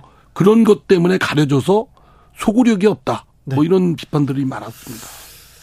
네, 찬찬히 좀 다 짚어보겠습니다. 그런데 정치권에서 난방비, 하, 이 폭탄, 이 문제는 서민들, 아, 보일러 떼는 게 무서워요. 추위는 견디게 해주세요. 이런 얘기 계속 나오는데, 이거는 해결해 주셔야 되겠습니다. 그렇습니다. 제가 이 오늘 이렇게 대전서 서울 오면서 정말 나오는데 엄청 그 새벽녘인데 네. 정말 날카로운 칼날 같은 그런 저 추위였거든요. 추위가, 네. 이런 때 진짜 어려운 계층일수록 정말 더 어렵지 않겠습니까? 네, 네. 정말 생존의 기로에 서 있을 정도의 어려움일 텐데 특단의 대책이 필요하죠. 그렇죠. 정부가 나서야죠. 공공요금을 같이 오르면, 가 올리면 부자들은 상관이 없는데 서민들은 이 부담이 너무 커요. 그렇습니다. 서민들 또 사회적 취약계층들 네. 뭐 독거노인 혼자 사시는 분들이라든가 별 수입이 없으신 분들이 사실은 상당히 많거든요. 네. 그리고 나이 드신 분들의 빈곤율이 우리가 OECD 국가 중에서 최고 높다고 할 정도인데 네. 이런 분들이 지금 당장 겪는 고통이니까 네. 정부의 적극적 역할을 기대된 어, 필요한다고 저는 생각합니다. 정부가 좀 적극적으로 나서라. 부자 감세만 하지 말고 서민들 챙겨라. 이렇게 얘기하면 윤석열이 잘못한 게 아니라 문재인 정부 탓이다. 이렇게 얘기하는데요. 아니 그러니까 국정을 그러면 뭐하러 잡았습니까? 자기 임기 동안에 네. 정권을 잡은 동안에 국정에 대한 운영에 대한 성과와 책임은 오로지 그 담당하고 있는 정부가 책임져야 되지 않습니까? 네. 지난 정부 탓만 하면 무슨 의미가 있습니까? 네. 그리고 또 탓하는 이유가 탈원전이라고 그러는데 네. 문재인 정부가 탈원전을 실행한 것보다는 네. 탈원전을 지향한 거죠. 예. 60년 동안에 앞으로 에너지원에 조정을 하겠다는 것 뿐이었지 예. 실제로 원자력 연구소가 뭐 가동을 중지시키거나 가동이 축소되거나 한 적은 없거든요. 아, 그 얘기는 전혀 또- 근거 없는 얘기인데. 그 얘기는 박근혜 정부에서도 했었던 얘기인데. 네. 그런데 아무튼 탈원전 이 프레임에서 프레임에 민주당을 가두고 있는 것 같아요. 그래서 저는 저 윤석열 정부에서 아, 국민의힘에서는 지금 에너지값 오르고 뭐뭐 저금 난방비 오르고 물가 네. 오르는 것도 지난 정부에서 그런 것들 억누르고 잘못 정책 때문에 그 후과를 지금 문, 여, 윤석열 정부가 부담을 지고 있다라고 하는데 네. 그거 다 알면서 아, 설사 그렇다 하더라도 지금의 운영 국정 운영의 책임은 윤석열 정부가 해야 되는 거 아닙니까? 네. 그러면 그럴 자신이 없으면 내놓던지. 아, 자신이 없으면 내놔라. 아, 아무튼요, 음, 요금은 계속 오릅니다. 그런데 좀 부자 감세 안 하고 법인세 조금 깎아주고, 그 다음에 종합부동산세 조금 깎아주고, 이걸 서민들한테 좀 지원해주면 어떠냐, 이렇게 얘기합니다. 왜 근데 민주당 같이 도장 찍어주고 그래요? 어떤 거예요? 아니, 부자 감세 했잖아요. 아, 예, 예, 예. 예, 예. 종합부동산세 이거 깎아줬고요. 법인세 예. 깎아줬잖아요. 예. 민주당은 왜 그래요? 뭐, 잘못했습니다. 아, 이거 네, 알겠습니다. 자, 윤석열- 사실은, 사실은, 네. 지금 이렇게 할수록 유동성이, 그러니까 현금이 많이 풀렸지 않았습니까? 네, 네. 그러면 사실은 걷어들이는 노력도 하고, 그렇죠. 또, 어, 비상시에 또 어려운 계층에 더 쓰기 위해서 세금을 걷어야죠. 부분은 걷어야 됩니다. 걷어야죠, 지금. 예. 그게 많은 전문가들의 저 진단이고 처방인데. 선진국도 다 걷고 있잖아요. 예. 그런데 우리는 세금 깎아줘서 더 경제를 살리는 것은 효과가 없다는 게 실증적으로 드러났습니다. 네. 알겠습니다. 자, 윤석열 대통령 해외 순방 경제 뭐 경제 순방이었다 이렇게 얘기하는데 이번 순방 어떻게 보셨어요, 의원님은? 뭐 300조를 투자 유치를 약속을 받았다는 거, 네. 뭐 48개 MOU 맺었다는 거, 그 현실화는 지켜보지만 어쨌든 대통령이 가서 그런 성과라도 네. 냈다고 하는 건 저는 뭐 평가를 하고 싶습니다. 네. 박수 보내고 싶고. 그런데 문제는 그 한마디로 이 UAE에 적은 이란이라는 네. 말로 괜히 지금 엄청난 외교적 파장 네. 그리고 이란하고 의 관계를 잘 해야 관리하고 맺어야 될 이 부분을 흐트러 놓고 외교적 긴장 또는 외교적 갈등의 골을 깊게 패워놓고 있거든요. 네. 이거는 정말 외교적으로 큰 실책이었죠. 네, 괜히 적을 만들고 오셔가지고. 그렇습니다. 아니 그리고 이란은 중동의 맹주입니다. 아이고 예. 9천만 인구를 갖고 있는 큰 나라고 예. 자, 저 천연가스와 원유가 세계 2, 3위입니다. 네. 그리고 희소광물 반도체에 필요한 것들을 갖고 있는 자원 부국이고요. 네. 그래 우리 경제적 이익, 이익을 따져서라도 관계를 잘 맺어야 되는데 네. 느닷없이 UAE에 적은 이란이라고 왜 갑자기 대통령이 그 사실도 맞지도 않아요. 네, 사실관계가 다른데 그런데 이상민 의원처럼 얘기하면 괜히 이간질하지 마라. 왜 정쟁에 지금 어, 외교를 지금 이용하냐 이렇게 대통령 아니 지금 정쟁이 이용하는 게 아니라 그런 거리를 제공한 게 대통령인데 안 해도 될 말 실익도 없으면서 괜히 국익에 해로운 발언을 해서 일파만파 외교적 화장을 일으킬 이유가 뭐가 있습니까? 네, 근데 이거는 대통령이 나서서 해결해야 됩니다. 네, 대통령이 발언으로부터 비롯된 건데 백날 국군 장병을 격려하는 차원에서 발언했다는 것이 이란한테 그게 말이 말빨이 먹힙니까? 대통령이 나서야 됩니까? 나서야죠. 나서서. 본인이 본인이 말을 잘못한 것이라는 걸 인정을 하고 예. 앞으로 이런 거를 유념하고 네. 한 이란 관계에 좀 더 개선된 노력을 하겠다. 특히 우리가 지금 70조 원을 갚지 않은 원유 대금이 있습니다. 네. 이것도 미국 눈치 볼 것이 아니라 갚아야죠. 빨리 갚아야 돼. 아니 빚을 빚을 이거 남의 그때 우리가 급할 때는 원유 갖다가 쏘고 네. 그 대금이 70조가 있거든요. 네. 그리고 이자가 차곡차곡 쌓이고 있습니다. 네. 이거 안 갚고 버티면 아, 됩니까? 쌓이고 있어요? 예. 안 이자, 은행에 이걸 돈을 아. 어, 적립시켜 놓으니까 이자가 싹 차곡차곡 쌓이고 있죠. 오늘 대통령실에서 이명박 전 대통령을 중동 특사로 이렇게 보낼 수도 있다 이런 얘기는 하던데. 아, 참, 그러니까 모르겠어요. 뭐, 이재명, 아, 저, 이재명이라네. 이명박 대통령이 얼마나 중동에서 환영받는 분이신지는 잘 모르겠지만, 뭐, 필요하면 국익에 도움이 된다면 그것도 할 수 있겠죠. 그런데 지금 그 전에 저질러 놓은 거 해결해야 될 거 아니에요. 왜 괜한 저 이란하고 관계에서 네. 복잡한 중동의 역학 관계를 아 이란으로부터 항의받고 괜히 우리 호르무즈 해협에 지나는 원유 수송선이 위협을 느끼게 만듭니까? 네.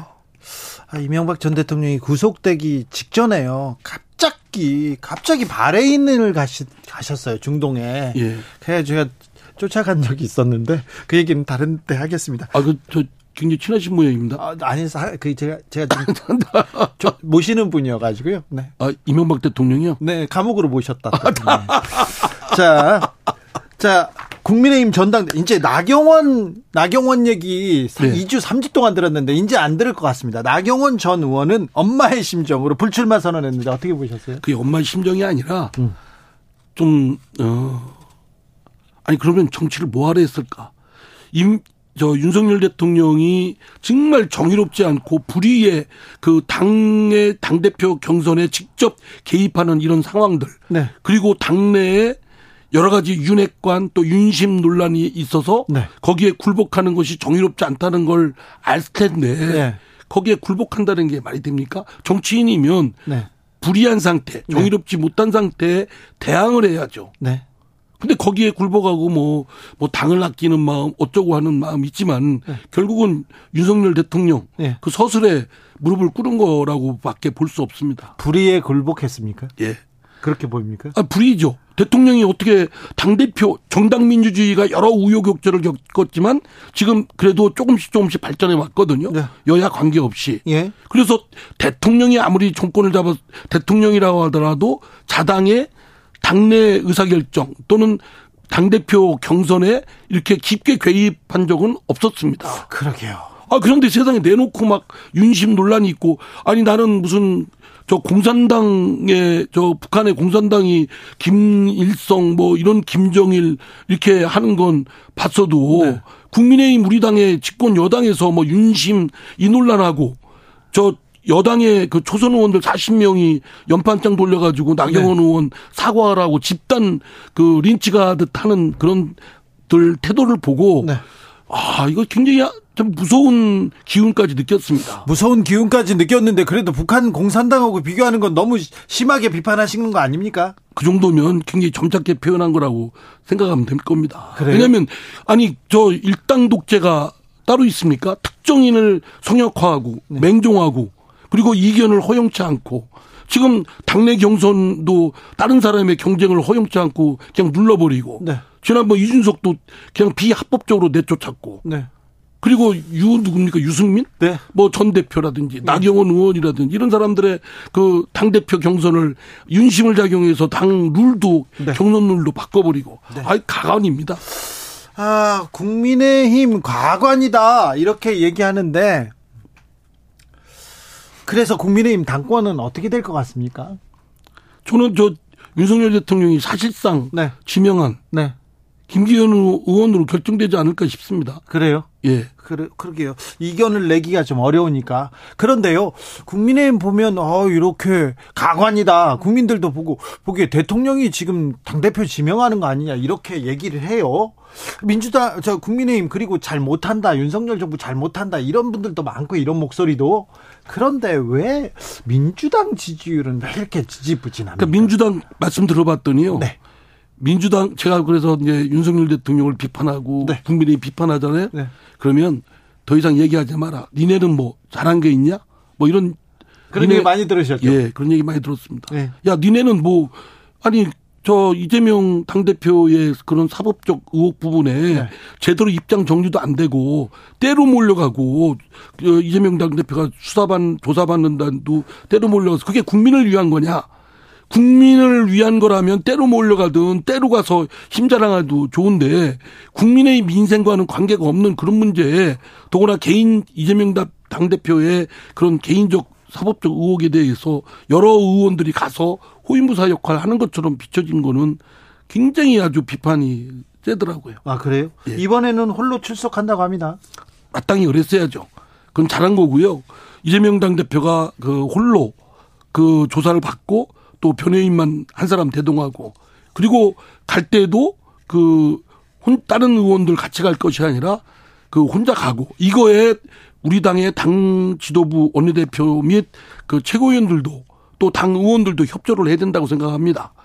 당 이재명 당 대표의 문제와 당의 문제는 철저히 분리해야 되는데 그 분리하기가 쉽지 않은데 예. 그러려면 최소한이라도 최소화시키는 노력을 해야죠. 아 그래야 됩니까? 예. 제대로 입장 정리를 해야 됩니까? 예. 입장 정리를 못 하고 있습니다. 이재명 당 대표의 그런 지금 사법적 의혹이 네. 분명히 뭐 야당 탄압이니 이재명 당 대표에 대한 편파적 수사니 그런 징후가 많이 보입니다. 네. 그렇다고 해서 이 문제가 그것만 있는 것이 아니고 이재명 당대표의 이미 개인적 영역에서 생긴 문제이니까 이 문제는 본인이 개별적으로 당대표의 지위가 아닌 개별적인 개인적 자격에서 또 법률적으로 정치적인 어, 방법이 아닌 법률적으로 대응을 해야 됩니다. 자, 당에서 민생 얘기하고 경제 얘기 하는데 어떤 이슈를 던져도 검찰 얘기로 가버려요, 민주당은. 그렇습니다. 여기에서 벗어나야 되는데 늪에 빠진 것 같다 이런 탄식도 나옵니다. 말하자면 검찰이 놓은 함정, 덫에 빨려드는 거 아니냐. 네. 근데 검- 알면서도 네, 검찰이 이 사건 불렀다가 다른 사건 또 부르고 다른 사건 기소하니 많이 이렇게 계속 돌아갈 거 아닌가. 이번에 소환 응하면 또 다른 소환을 또 소환장을 보낼 수도 있고요. 또 기소할 수도 있고요. 원래는 이제 피의자 조사받는 대상이 되는 사람의 편의를 생각해서 네. 지역적으로 다르거나 사건이 여러 개가 있으면 모아서. 병합해서 예. 하는 게 맞는데 네. 그렇게 안 하려고 하는 검찰의 정략적 의도가 엿보이죠. 보이죠? 예. 그러나 그 문제 가지고 싸우면 네. 사실 본질이 뒤바뀌어 버리고 마치 수사를 회피하려고 하는 그런 것처럼 보이니까 저는 오히려 더 적극적으로 선제적으로 그럼 수사 한번 해라. 그럼 나가겠다. 네. 대신 철저히 당은 차단시켜서 당은 민생에 올인하는 거. 국민의 민생과 관련된 문제에 당이 온 역량을 투입하고 그 사법적 의혹을 벗어나는 문제는 이재명 당대표가 홀로 네. 좀 힘들지만 네. 좀 힘들고 어려운 길이지만 그거는 그렇게 넘어가야 된다라고 생각합니다. 홀로 민주당과 당 대표는 분리해서 홀로 넘어가야 된다. 그게 쉽지 않죠. 쉽지 않죠. 그러나 당의 그러한 어 이재명 당 대표의 사법적 의혹이 번지거나 네. 확장돼서 그 사법적 리스크 위험 부담을 당도 떠안게 되면 네. 그 다음엔 걷잡을 수가 없습니다. 그런데 이 리스크 음 어떤 어떤 정치적인 그 저 정치적인 입장에서 보면 그러면 이 사법 리스크 끌고 가야지 이렇게 생각하는 사람들도 있을 거 아니에요. 예. 검찰도 그렇게 생각할 수도 있어요. 예. 자 그러면요 내년 총선까지 이런 상황이 계속될 수도 있습니다. 그렇습니다. 그럼 그거는 어떻게? 제가 볼 때는 거의 예상 가능한 시나리오죠. 네, 그러면 어떻게 해야 예. 됩니까? 어쩌 오히려 질질 끌고요. 네. 오히려 선제 제가 지금 말씀드린 대로 이런 때일수록 정치적으로 하면 정치적 논쟁만 생기고 정파적 대립 갈등만 반복이 되고 시끄럽게만 하고 국민들은 그렇게 되면 이재명 당대표의 사법적 의혹에 대한 굉장한 피곤증. 아, 너무 세상이 시끄럽다. 네. 뭐냐 도대체. 이렇게 하는 그것이 현실화될 가능성이 높다고 생각됩니다. 네. 오히려 이재명 당대표가 수사를 받겠다라고 네. 적극적으로 요구를 하고 지금 본인한테 놓여 있는 여러 가지 수사 의혹이 여러 검찰청에 있지 않습니까? 네. 또 선제적으로 수사받겠다는 걸 적극적으로 나서야 되겠죠. 아, 지금 선제적으로 아니 적극적으로 나서서 검찰 조사에 응하고 있잖아요. 소환에 응하고 있고요. 하여튼 뭐 그 어쨌든 국민들한테는 네. 100% 그렇게 받아들이지 않고 있는 것 같습니다. 그래요? 래서 저는 어, 검찰이 지정한 날짜가 있다면 네. 특별한 문제가 없다면 빨리 저 조사받고 네. 뭐 이틀이 필요하다면 이틀로 끝내고 네. 뭐 빨리빨리 그리고 병합 병합의 필요성이 있다고 한다면 병합의 필요성을 빨리 해서 법률적으로 요구를 하고 의원님, 에, 당과 대표 분리해야 된다고 하는데 그게 쉽지 않잖아요. 쉽지 않습니다. 그러면 지금 의원님은 그러면 당 대표 자리를 내려놓고 지금 검찰 소환에 응하라는 얘기인가요? 저는 그 이재명 당 대표가 그 지난 전당대회에서 저는 저를 비롯해서 몇몇 사람들은 이재명 당대표의 이런 문제들을 걱정해서 나가지 않았으면 좋겠다라고 강하게. 그 반대를 했습니다. 네. 그런데 매도 불구하고 절대적 지지로 80% 가깝게 네. 선출됐거든요. 네. 그런 당대표를 지금 물러나라고 할 수는 없죠. 네. 그렇기 때문에 이재명 당대표는 당대표를 지위를 유지하더라도 네. 당에 번지는 파문이 번지거나 위험 부담이 번지지 않도록 최대한 당과 자신의 문제를 차단시키는 노력을 해야 됩니다. 국민의힘이나 또 반대편에서는 최대한 이렇게 이재명과 민주당을 묶을 거 아니에요. 그러면 그거를 잘 이제 마- 말씀한 대로 쉽지 않은 거지만 이 손실과 피해를 어차피 부담이 있는 건 틀림없습니다. 네. 사법적 리스크를 당이 부담하는 건 틀림없는데 네. 이거를 최소화하는 노력이 필요하다고 생각됩니다. 자, 검찰은 소환 조사 후에 구속영장을 청구하든 기소를 할 겁니다. 불구속 기소하든 기소를 할것 같습니다. 네. 그러면 어떻게 됩니까? 예, 불구속 기소를 한다. 기, 그 기소하면요. 기소하면 재판이 이제 이어지겠죠. 이어지죠. 전 근데 그게 당원 이제 80조 뭐 예. 그 기소되면 당직자들은 원칙적으로 당직을 물러나도록 되어 있지 않습니까? 네. 사실은 저 개인적인 생각은 그 원칙을 지켰으면 좋겠습니다. 이재명 당대표도. 기소가 된 이상은 당대표를 일단 물러나서 무고함을 밝히는데 전력을 다하고 네. 무고함이 밝혀지면 복귀하도록 네. 그러나 이제 삼 삼항 예외 조항이 있죠. 정치 탄압으로 인정될 경우에는 당무위원회 의결을 통해서 네. 그렇지 아니하도록 할 수 있는 조항이 있는데 네. 그렇게 할 경우에 정치적으로는 국민들이 볼 때는 회피하는 말하자면 당 대표를 유지하기 위해서 이게 에, 지난번 얼마 전에 당헌 당규를 바꿨습니다. 네. 이것도 할 때 위인 설법이라는 비난을 많이 받았는데 네. 어, 그 예외 조항을 근거로 해서 당 대표를 유지할 경우에는 네. 저는 그 국민적 시각이 그 매우 냉정하게 별로 곱지는 않을 거다라고 생각됩니다. 기소되면 그러면 대표를 내려놔야 예. 저 된다. 개인적인 생각입니다. 네, 네. 그런데요. 제가 2012년에 선거법으로 기소됐어요. 기소돼 가지고요. 지난주에 무죄를 받았어요. 10년 넘게 재판 받았거든요. 축하합니다. 네, 아, 축하받을 일은 아니고요. 그거 언론인에서 언론인이 선거 운동했다고 모든 언론인들한테는 표현의 자유를 주면서 어 그때 박근혜 정부 이명박 정부였습니다. 이명박 정부 때 어, 저만 쫓아다니면서 기소했거든요.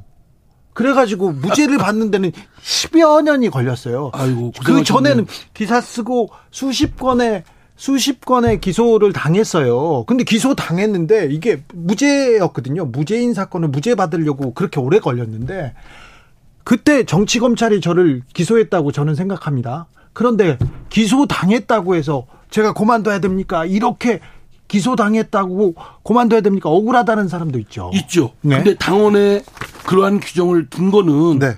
당직을 가졌 일반 일반 당원이나 일반 국회의원이면 모르겠는데 네. 당직을 가진 사람은 어쨌든 자신의 사법적 의혹이 있어서 검찰에 기소까지 된 이상은 당직을 유지하지 않는 게 당의 손실을 리스크를 넘기지 않을 확산시키지 않을 네. 어, 걸 차단시키는 역할을 한다. 그런 어, 장치를 둔 것이죠. 또 의원님은 지금 이재명 대표 체제로 총선을 치르면 치르면 아, 선거 전망이 그렇게 밝지 않다고 보시는 건가요? 밝지 않다고 봅니다. 그래요? 예, 그렇게 생각하는 그래서 그 리스크를- 의견을 가진 의원들이 네. 상당수가 많습니다. 그- 그, 게 이제 저희들이 고민하고 갈, 저 걱정하는 접점입니다. 그 얘기를 어, 상당 중진 의원도 그런 생각을 할 땐 한다고 들었는데 중진 의원들이 이재명 대표한테 얘기할 거 아니에요. 얘기 전달 간접적이든 직접적이든 네. 전달 받았었겠죠. 네. 상당히 듣는 이재명 대표로서는 네. 그 말이 섭섭하고 고가울겠지만 어쨌든 이 문제를 당에 좀 더 피해를 손실 어, 위험 부담을 수- 최소화하기 위해서는 네. 부득이 어쩔 수 없는 조치라고 생각합니다. 그렇습니까? 예. 민주당을 사랑해서 하는 얘기입니까? 그러면요, 제가 속한 당이고 네. 제가 그 당에서 국회의원을 오선에 이르렀고, 네. 예, 알겠습니다. 여기까지 들을까요? 예, 여기까지 들을까요? 아니 더 하셔도 됩니다. 시간 시간 다 썼어요. 네. 더불어민주당 이상민 의원과 말씀 나눴습니다. 감사합니다. 네, 감사합니다. 교통정보센터 다녀오겠습니다. 임초희 씨. 과학을 향한 진지한 고민 과학과의 수다. 라이브 기자실을 찾은 우리의 과학 선생님입니다. 과학 communicator 이선호 엑소쌤 어서 오십시오. 네, 반갑습니다. 과학 선생님들은 명절을 어떻게 보낼까? 과학 선생님들도 명절에 이렇게 이렇게 잔소리 듣고 막 합니까? 아유, 저도 잔소리 듣고 네, 잔소리. 올해 더좀 어, 열심히 살아라. 열심히 살아라요? 열심히는 사시는데. 네, 열심히 살고 있는데 네, 뭐 저는 명절마다 이제 보육원 가서 봉사를 많이 하거든요. 참 훌륭하세요. 아, 아닙니다. 아, 존경합니다. 네, 그래서 아이들 보면 눈에 은하수가 있어요. 반짝반짝거리는. 네. 그 아이들한테 재밌는 과학 이야기 들려주면은 좋아요. 아이들이 아, 그 과학을 사랑하게 되고 그래요? 세상을 바라보는 시각도 달라지고. 네. 아이들을 보고 이렇게 대하는 태도도 좀 다르거든요. 네. 아, 저는 아이들한테 네. 잘해야 되겠다. 오늘은 어떤 수업입니까? 아, 오늘은 이제 새 다짐으로 가장 많이 계획을 하시는 게 운동을 많이 하시거든요. 아유, 많이 하죠. 네, 네, 운동 얘기하죠. 이 헬스 하니면 네. 다니면 이제 근육량 늘리기 위해서 항상 따라다니는 게 이 보충제, 여- 영양제. 요 영양제 이제 단백질 보충제, 파우더 뭐 이런 네. 거 많이 섭취하시거든요. 네네. 그래서 사실 예전까지만 해도 이 단백질 보충제는 이제 보디빌더 하시는 분들이나 그렇죠. 아니면 이제 근감소증이 급격히 오는 노인분들 대상으로 건강 보조 식품이 많았는데 네. 요즘에는 이제 뭐 맛도 좋고 심지어 뭐 요거트에 섞어서 팔기도 하고 이 편의점에서 이제 이런 단백질 파우더나 음식 뭐 음료 이런, 많아요. 많이 판매를 하고 있단 말이죠. 어, 저는 관심이 이러, 좀 없어요. 몸에 좋은 거는 전 싫습니다. 저는 어. 단게 좋아요, 그냥. 안 그래도 오늘은 시간이 그렇게 많지 않아서 아주 굵고 짧게 제가 핵심만 말씀드리자고 하면은 네. 자, 예. 결국 우리가 먹는 이 단백질 파우더나 단백질 음료 정말 건강에 이로울까? 예. 부작용은 없을까? 그러니까요. 그건 걱정이네요. 그걸 제가 가지고 왔는데 일단은 그 단백질 보충제 하면 BCAA라는 뭐 글자가 많이 적혀 있거든요. 네. 이게 정확하게는 정확하게 단백질 보충제에 단백질은 하나도 없어요. 네. 이 단백질 보충제에는 단백질을 구성하는 아미노산이라는 것들이 많이 들어가 있거든요. 네. 쉽게 제가 비유를 들자면 단백질이 진주 목걸이면은 네. 이 아미노산은 진주 목걸이 하나하나의 알, 진주 알. 네. 그래서 이 알들이 모여서 진주 목걸이가 되는 것처럼 아미노산들이 모여서 단백질이라는 구조가 완성되는 거거든요. 예. 그런데 어, 이 중에서도 류신이라는 아미노산이 이 보충제에 많이 들어가 있어요. 네.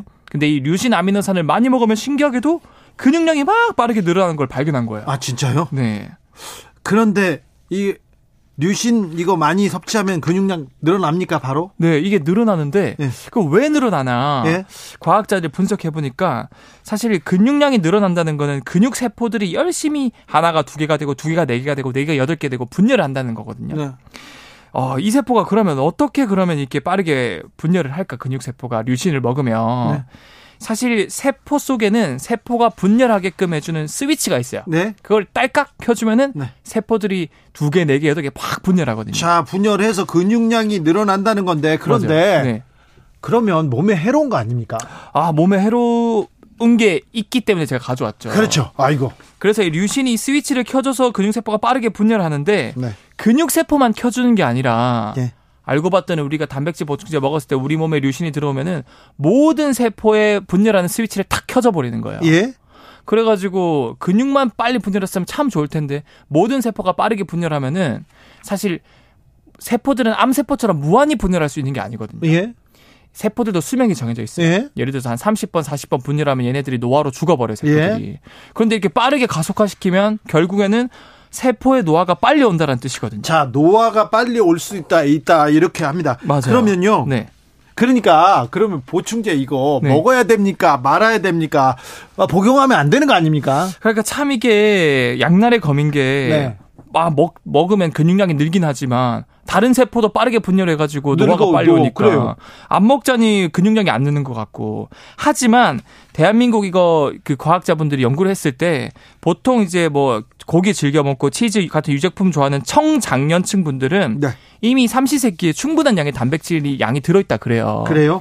그러니까 굳이 여기서 단백질 파우더나 단백질 음료까지 내가 보디빌더 정도 급이 아닌데 굳이 이렇게 파우더를 먹어서 류신을 먹어서 세포를 노화시켜야 되냐라고 생각을 한번 해봐야 된다는 네. 아, 거죠. 일단 단백질이 이렇게 뭐 근육이 늘어날 수는 있지만 노화된다. 네. 그러니까 지금 고민해야 된다 이렇게 얘기합니다. 단백질 시장이 2021년에 네. 3,364억 원입니다.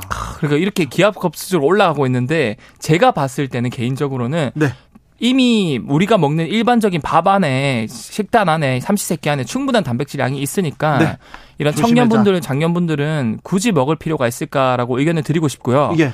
하지만 이제 60대 이상의 노인분들 있잖아요. 네. 어, 그런 분들은 사실 수- 흡수율이 떨어지기 때문에 그런 분들은 오히려 이런 단백질 보충제나 이런 것들을 먹으면은 오히려 근간소증을 막아주고 도와줄 수 있거든요. 네. 그래서 연령대별로 이런 것들은 좀 어, 선택과 집중 전략을 다르게 짜야 된다라고 말씀을 드릴 수 있을 것 같아요. 그런데요. 네. 초, 요즘 뭐 그 건강 생각한다면서 식단 조절하는데 네. 저단백으로 먹어야 된다 이런 얘기도 들었어요. 맞아요, 맞아요. 그거는 근거가 있습니까? 그래서 이게 서- 저는 고단백도 저단백도 과유불급이고 또는 저단백도 너무 그 그거는 단백질이 부족할 수 있거든요. 네. 왜냐하면 인간은 스스로 합성할 수 있는 아미노산이 몇 개 없어요. 네.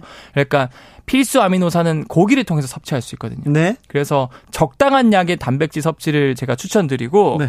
특히 이제 네이처지에 게재된 연구 결과 중에서 동물들 대상으로 실험을 해봤더니 고단백 식단을 먹여봤더니 네. 특히 제가 아까 말씀드린 그 스위치를 켜서 빠르게 세포를 분열시켜주는 류신이 많은 아민 류신 아미노산을 많이 섭취시켰더니 어 빠르게 노화가 가속화되더라. 예. 반대로 이제 독일의 막스 플랑크 노화 생물 연구소에서는 이런 류신만 빼고 다른 단백질을 식사를 했더니 오히려 장수로 이어지는 메커니즘도 발견했거든요. 그래서 그런 것들을 봤을 때 네.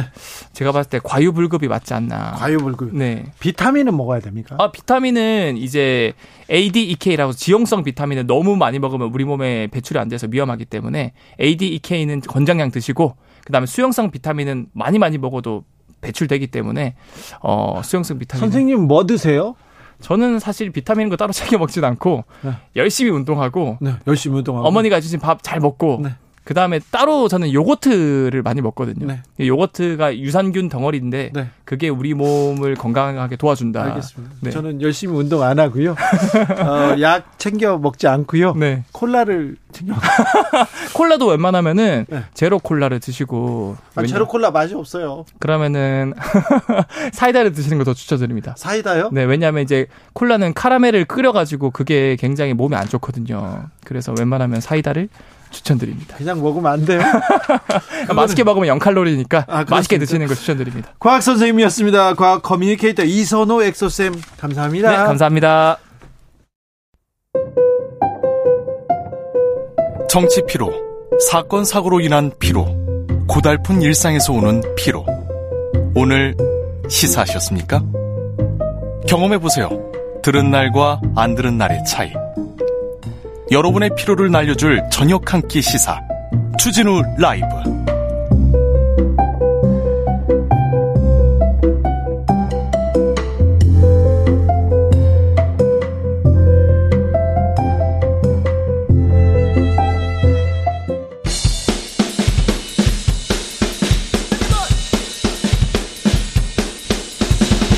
틱탁 틱탁 틱탁. 결란한 입담의 환상 드리블 오늘 이 뉴스를 주목하라. 이슈 티키타카.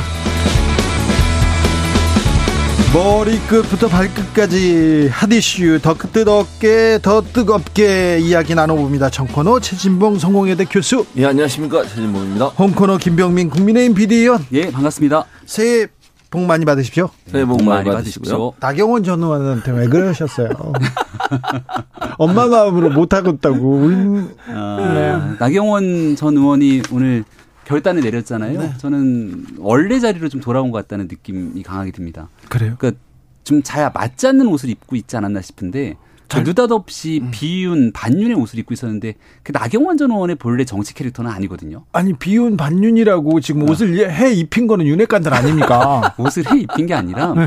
정부에 몸을 담고 저출산 고령사위원회 부위원장 또 기후환경 대사 이렇게 직을 맡아서 그 일을 열심히 잘 수행했으면 아무 문제가 되진 않았는데 네. 옷은 그 옷을 입고 있는데 몸은 사실상 전당대회 정치권에 가 있으니까 이건 좀 아니지 않냐라는 방식의 약간의 이해 충돌, 의견 충돌이 있었던 정도죠. 최지봉 교수님? 아, 저는, 그니까, 러 지금 김병민 의원의 말을 들어보니까, 아, 원래 나갔으면 안 되는 거구나. 어, 이 어, 맞지 않는 옷을 입고 있었다잖아요. 나가는 것 자체에 부정적이었구나. 네. 이런 생각이 드는데, 저는 그래서 그 말이 맞다고 생각해요. 김병민 의원의 말이. 네. 그러니까 원래 나가면 안 되는 사람인데 나가다가 이렇게 된 거예요. 네. 그러면 저는 그걸 떠나서 이 나경원 의원에 대해서 여러 가지 보여줬던 그 윤석열 정부나 대통령실의 모습은 대단히 실망스럽다. 저는 이렇게 봅니다. 그러니까 어쨌든 나가려고 하는 의지를 갖고 있는 사람을 어떻게든지 못 나가게 하려고 여러 가지 방법을 쓰고 있는 게 보이잖아요. 눈에. 너무 대놓고 보여. 김병민 의원처럼 안 보이게 뒤에서 하든지. 아, 아니, 김병민 아니. 아니, 제가 아니 그런 건 아닌데 제가 예를 드는 거예요. 예를 네, 들면 그렇다는 말씀을 드리는 것이고 너무 눈에 보이게 하다 보니까 국민들이 너무한다 이거는 뭐 나경원의 좋고 나쁘고를 떠나서 그런 모습이 저는 좀 아쉬웠어요. 그런데 캐릭터상 제가 이제 맞지 않는 옷을 입고 있다고 얘기를 했는데 네. 예. 오히려 이준석 전 대표 같은 캐릭터였다면 굉장히 좋아했을걸요? 그러니까 뭔가 대척점에 서면서 한 한 달 가까이 언론 뉴스의 중심에 있지 않았습니까? 예, 예. 때론 이걸 정치적으로 활용하게 된다면 음. 이번 판에 내가 한번 정치적으로 성장해 예. 보겠다라고 얘기를 하면서 뉴스를 끌고 갈 수도 있었을 텐데 나경원 전 의원의 캐릭터 자체가 사실 이런 것들을 좋아하거나 이쪽 분위기에 맞추는. 음. 느낌이 전혀 아니었기 때문에 선택을 한 것이고 네. 나경원 전 의원 입장에서는 그럼에도 불구하고 출마하려면 출마할 수 있었던 겁니다. 네. 근데 출마를 하지 않았던 이유를 굳이 든다면 일단 첫 번째로 지지율이 계속 떨어지고 있어서 이대로 가면 3등 할 가능성이 높았고요. 두 번째는 어, 집권당의 당대표이기 때문에 대표가 되고 나면 여소야대 국면에서 한 100명 정도밖에 되지 않는 100여 명 정도의 원내 의원들과 단합되는 힘을 가져야 되는데 당내 한 절반 정도 되는 의원들이 비토 비슷한 성명서를 또 내지 않았습니까? 그러니까 이런 현재 본인이 처해져 있는 위치가 출마를 하더라도 남는 게 별로 없을 거라고 판단했기 때문이어서 이걸 구태여 아예 못 나가게 찍어 눌렀다고 보기에는 저는 적절치 않다고 봅니다. 왜냐하면 지금 있어 열거하신 여러 가지 내용들이 사실은 윤석열 대통령의 의중이 밝혀지면서 그런 일이 일어났어요. 그러니까 지지율 같은 경우는 처음에는 잘 나갔잖아요. 1등 했었어요, 계속. 그러다가 의중이, 어, 윤석열 대통령 의중이 아니다, 나경원 의원은 이런 게 밝혀지다마자 지지율이 떨어졌고요. 초선 의원들이 이렇게 반발도 결국은 유- 대통령실에서 강하게 반박을 했잖아요. 저출산 고령화 부위원장 할 때 뭐 그 지원 문제 가지고 논란이 됐을 때도 반박했던 이유가 결국은 뭐 대통령실에 바로 반박을 하고 거기에 따라 초선 의원들이 또 반박을 했어요. 그러니까 제가 볼 때는 이거는 대통령의 의중이 어디 있냐를 확인한 다음에 행동이 이루어졌기 때문에 그 대통령실의 행동이 영향을 미쳤다고밖에 볼 수 없는 거죠. 그런데요, 국민의힘 네. 주변에서 윤핵관 아니면 좀 무서울 것 같아요. 꼭 그렇지는 않을 것 같은데요. 아, 예를 들어서 아, 본인은 윤핵관이니까 그렇지요. 다른 사람들은 아이고 무서워 이렇게 얘기하지 않아요? 아, 그 예를 들어서 네. 딱 정해져 있는 사람들이 아니면 네. 음, 애당초 출마할 기회를 주지 않거나 음. 우리 편이 아니면 배척하거나 하게 되는 목소리처럼 들리게 되는데 네. 지금 여론조사상 지지율에서 승승장구하고 날개를 달고 있는 사람이 안철수 전 어? 그러니까요. 네. 뭐 안철수 전 대표에 대해서 당신은 윤핵관이 아니니까 뭐 나와서는 안 되고 이런 방식으로 얘기하는 사람들은 없는 거로 봅니다. 유승민 먼저, 나경원 다음, 그 다음에 안철수 아닙니까? 전혀 그렇게 생각하지 않고요. 유승민 전 의원 같은 경우는 사실상 윤석열 정부를 인정하지 않는 듯한 느낌으로 너무 거칠게 공세를 펼쳐왔기 때문에 같은 정당에서 이제 몸을 담고 이야기를 끌고 과연 총선을 치를 수 있겠는가라는 부담감을 당내에 있는 많은 의원들이 느끼는 것 같습니다. 대통령실을 거론하지 않더라도 나경원 전 의원은 앞서 설명드린 것처럼 이 정부의 요직을 맡고 있는 상황이었기 때문에 원희룡 장관이나 권영세 장관처럼 내각에 있는 사람들이 그만두고 나오는 것 아니냐 이런 시각들이 있었던 것처럼 뭔가 출마를 위해서는 조정의 과정들이 필요했을 텐데 그런 게 없었다는 한계가 있었고요. 이걸 제외하고 나면 지금 윤상현 의원 누가 윤상현 의원한테 뭐라고 합니까? 황교안 전 대표 누가 황교안 전 대표한테 어, 뭐 강력한 메시지를 내는 사람들이 있는 것도 아니고요.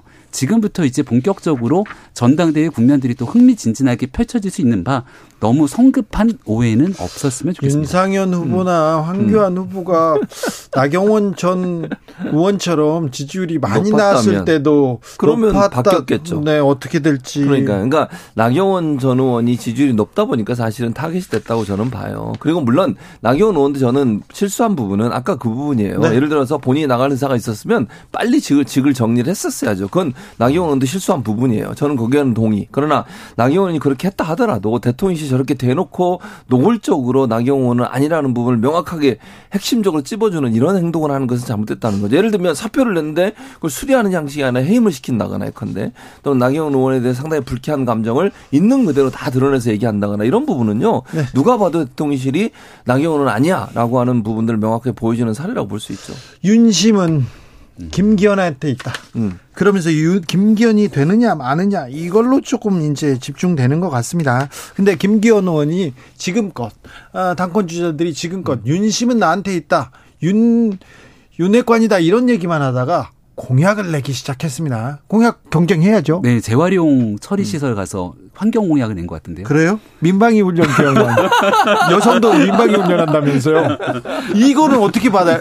교수님? 아, 민방위 훈련은요. 저는 이게 제가 황당하다 생각하는 뭐냐면 2030의 표심을 의식했다고 저는 봐요. 그러니까 김기현 후보 같은 경우에는 남성. 어, 일단 그 당원들의 핵심 코어 그룹은 다 자기들한테 왔다고 보는 것 같아. 왜냐하면 윤석열 대통령 힘을 실어줬으니까 윤핵관이. 다만 이 어 누구 이준석 대표가 대표할 당시에 2030이 많이 당원을 가입을 했잖아요. 네. 그 사람들은 지금 다른 얘기를 하고 있어, 다른 생각을 갖고 있을 가능성이 높아요. 예. 그러니까 그 사람들 그 당원들의 표를 얻기 위해서 2030에 이들아 예전에 뭐 여성 가수 폐지를 외쳤던 이준석 대표의 그 태도처럼 그런 전략이라고 저는 보거든요. 그래서 민방위 훈련 관련해서 여성도 참여하겠다.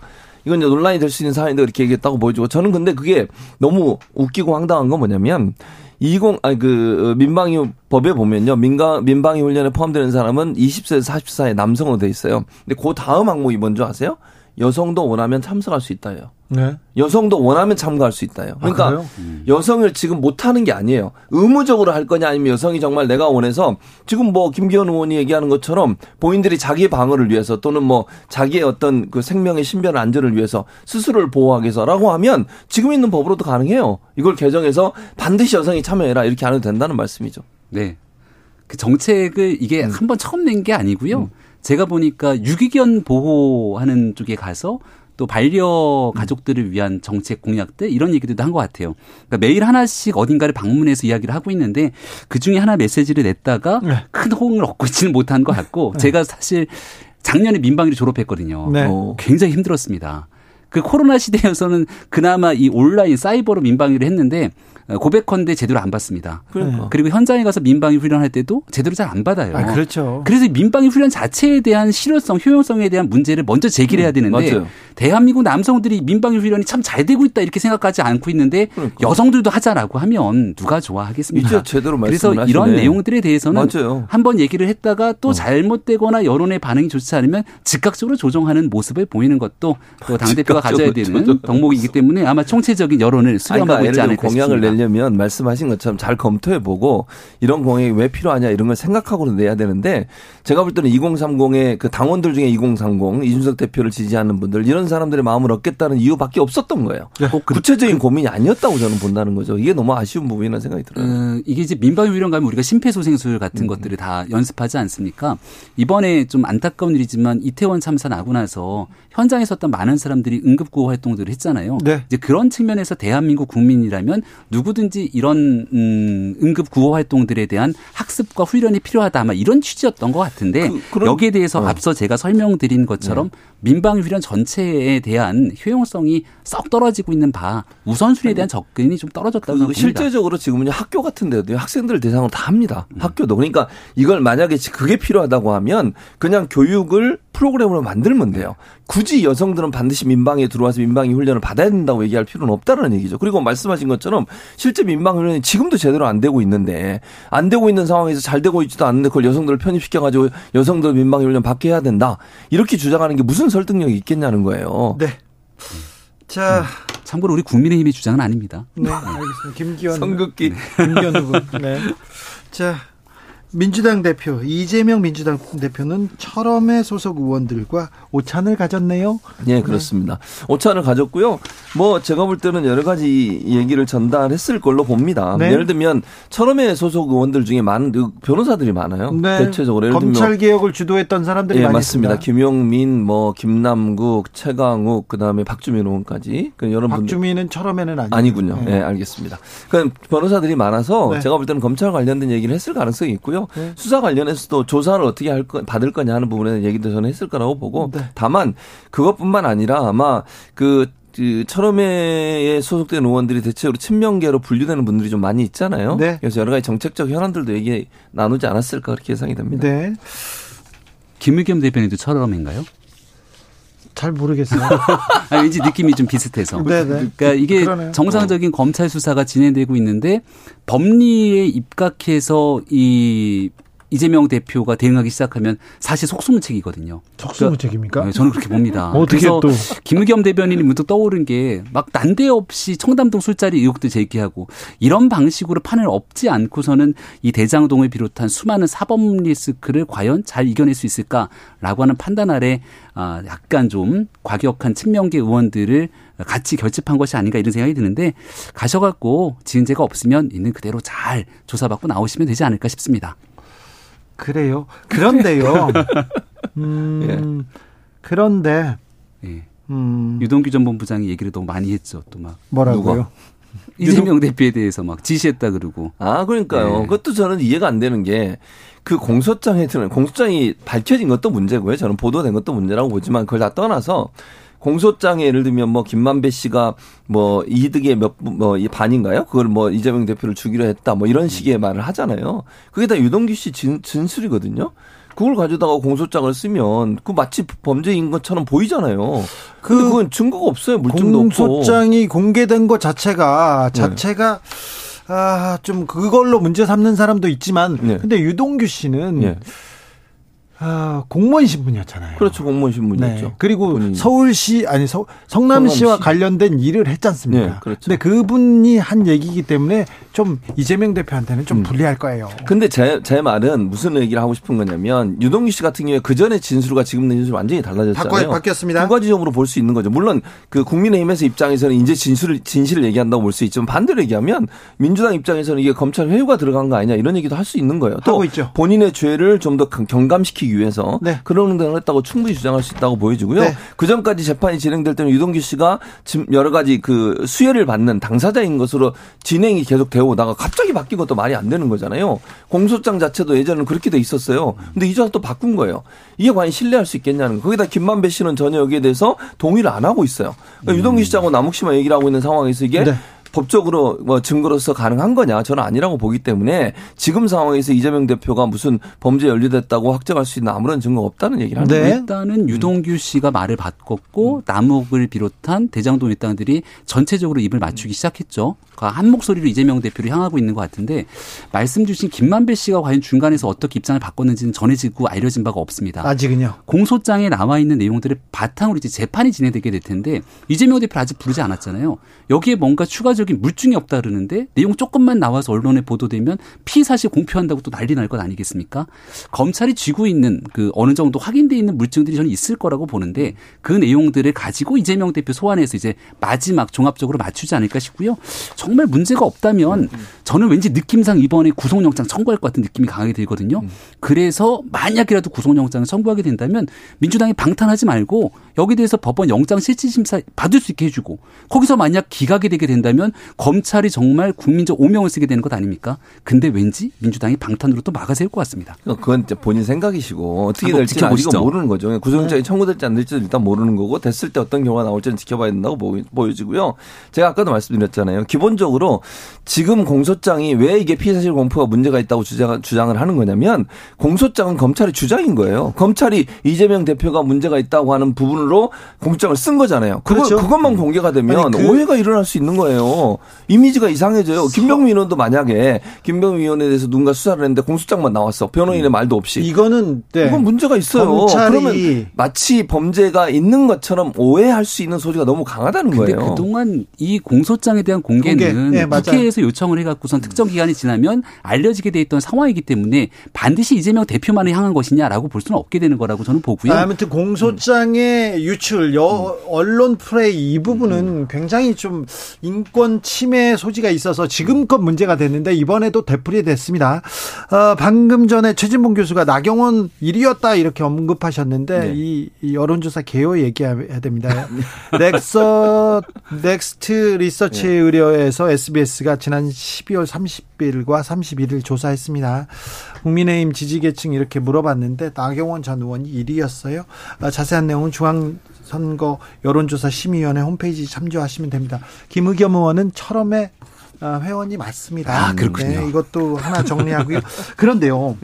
아, 다음 주에 비명계 의원들이 민주당의 길 이렇게 모여서 토론회를 연답니다. 근데 왜 지금일까요? 왜 지금 나서야 할까요? 그러니까 지금 제가 볼 때는 이런 거죠. 이재명 대표가 소환을 하, 소환을 당해서 이제 조사를 받고 이런 과정이 이제 모르겠어요. 그냥 제가 뭐 비명계 입장을 100% 이해한다고 얘기할 수는 없지만 제가 그냥 겉으로 볼 때 생각하기는 비명계가 본인들이 어떤 뭐랄까요 활동 공간을 좀 만들려는 의도가 있지 않나는 생각이 개인적으로 들고요. 네. 그러니까 이재명 대표가 수사를 받고 조사를 받는 과정에서 본인들의 목소리를 높여서 본인들의 어떤 세력화를 하려는 의도가 있지 않나 개인적으로 그렇게 생각합니다. 저는. 아, 그래요? 근데 저는 이게 과연 민주당을 위해서 필요하고 좋은 거냐? 저는 아니라고 봐요. 이렇게 하는 행동이 민주당에 무슨 도움이 되겠습니까? 저는 그건 아니라고 보고요. 내부적으로 치열하게 토론하고 논의할 수는 있지만 네. 공개적으로 어떤 현재 주류와 다른 얘기를 하면서 그걸 세력화하는 쪽으로 가는 것은 공멸이다. 저는 그렇게 보기 때문에 저는 미- 아니라고 봐요. 국민의힘에 비해서 민주당은 다양한 의견 내고 또 반대도 하고 그렇잖아요. 그렇죠. 아까 이상민 의원 이렇게 이재명 대표한테도 얘기도 하고 네. 그렇지 않습니까? 맞아요. 그러고 있죠. 미- 민주당이 미덕이라고 했는데 미, 미덕이라고요. 그게 네. 무, 무슨 미덕입니까? 아? 민주당에서 여러 의견이 나오는 게 그러니까 저는 이렇게 생각해요. 내부적으로 어떤 사안에 대해서 치열하게 논의하고 논쟁하고 의견을 낼 수 있다고 보지만 공개적인 입장 표명 자체는 다르다고 저는 보거든요. 네. 알겠습니다. 그것이 민주당의 위기로 갈 수 있다는 점도 꼭 기억하셨으면 좋겠습니다. 국민의힘의 그런 상황에 대해서도 같은 논조로 좀 비평해 주시면 감사하겠습니다. 최진봉 교수님, 김병민 의원 감사합니다. 고맙습니다. 저는 내일 오후 5시 5분에 돌아오겠습니다. 지금까지 주진우였습니다.